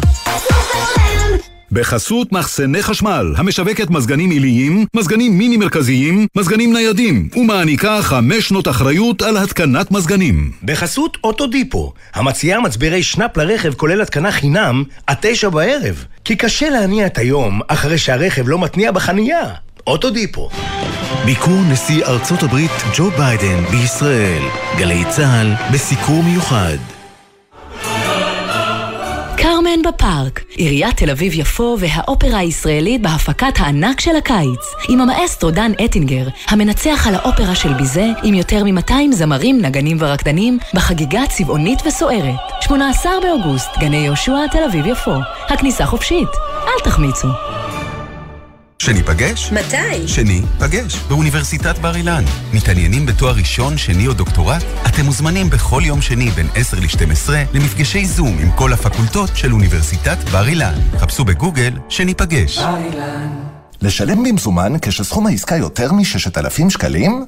Mm, פחות. לקוחות ובעלי עסקים, שימו לב, החוק לצמצום השימוש במזומן עודכן, ומ-1 באוגוסט מותר לשלם במזומן רק כאשר סכום העסקה הוא פחות מ-6,000 שקלים. למידע ייכנסו לאתר רשות המיסים. שלום, כאן הדוקטור אייל חשביה, מומחה בכירורגיה טראומה ומנהל תחום הכירורגיה הדחופה במרכז הרפואי איכילוב תל אביב. כשאתם שומעים בחדשות על ילד שנפגע בתאונת אופניים חשמליים או גלגינוע, קורקינט חשמלי, אני שומע את ספירות האמבולנס, את צפצוף מכונות ההנשמה, את צעקות הכאב של הילד, ואת הבכי הקורע לב של הורים שבורים. אם ילדכם לא הגיע לגיל 16, אל תאפשרו לו לרכוב על כלים חשמליים. אל תיתנו לילד שלכם להגיע למחלקה שלי ולעבור חודשים של שיקום. עוד מידע על רכיבה בטוחה, חפשו באסקרלבד.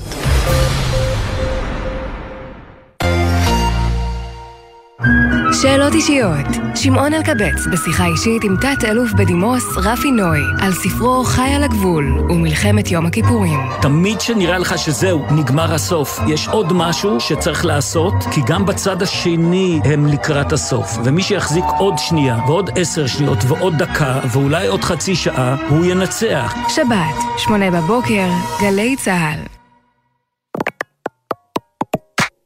מיד אחרי החדשות, איתי זילבר.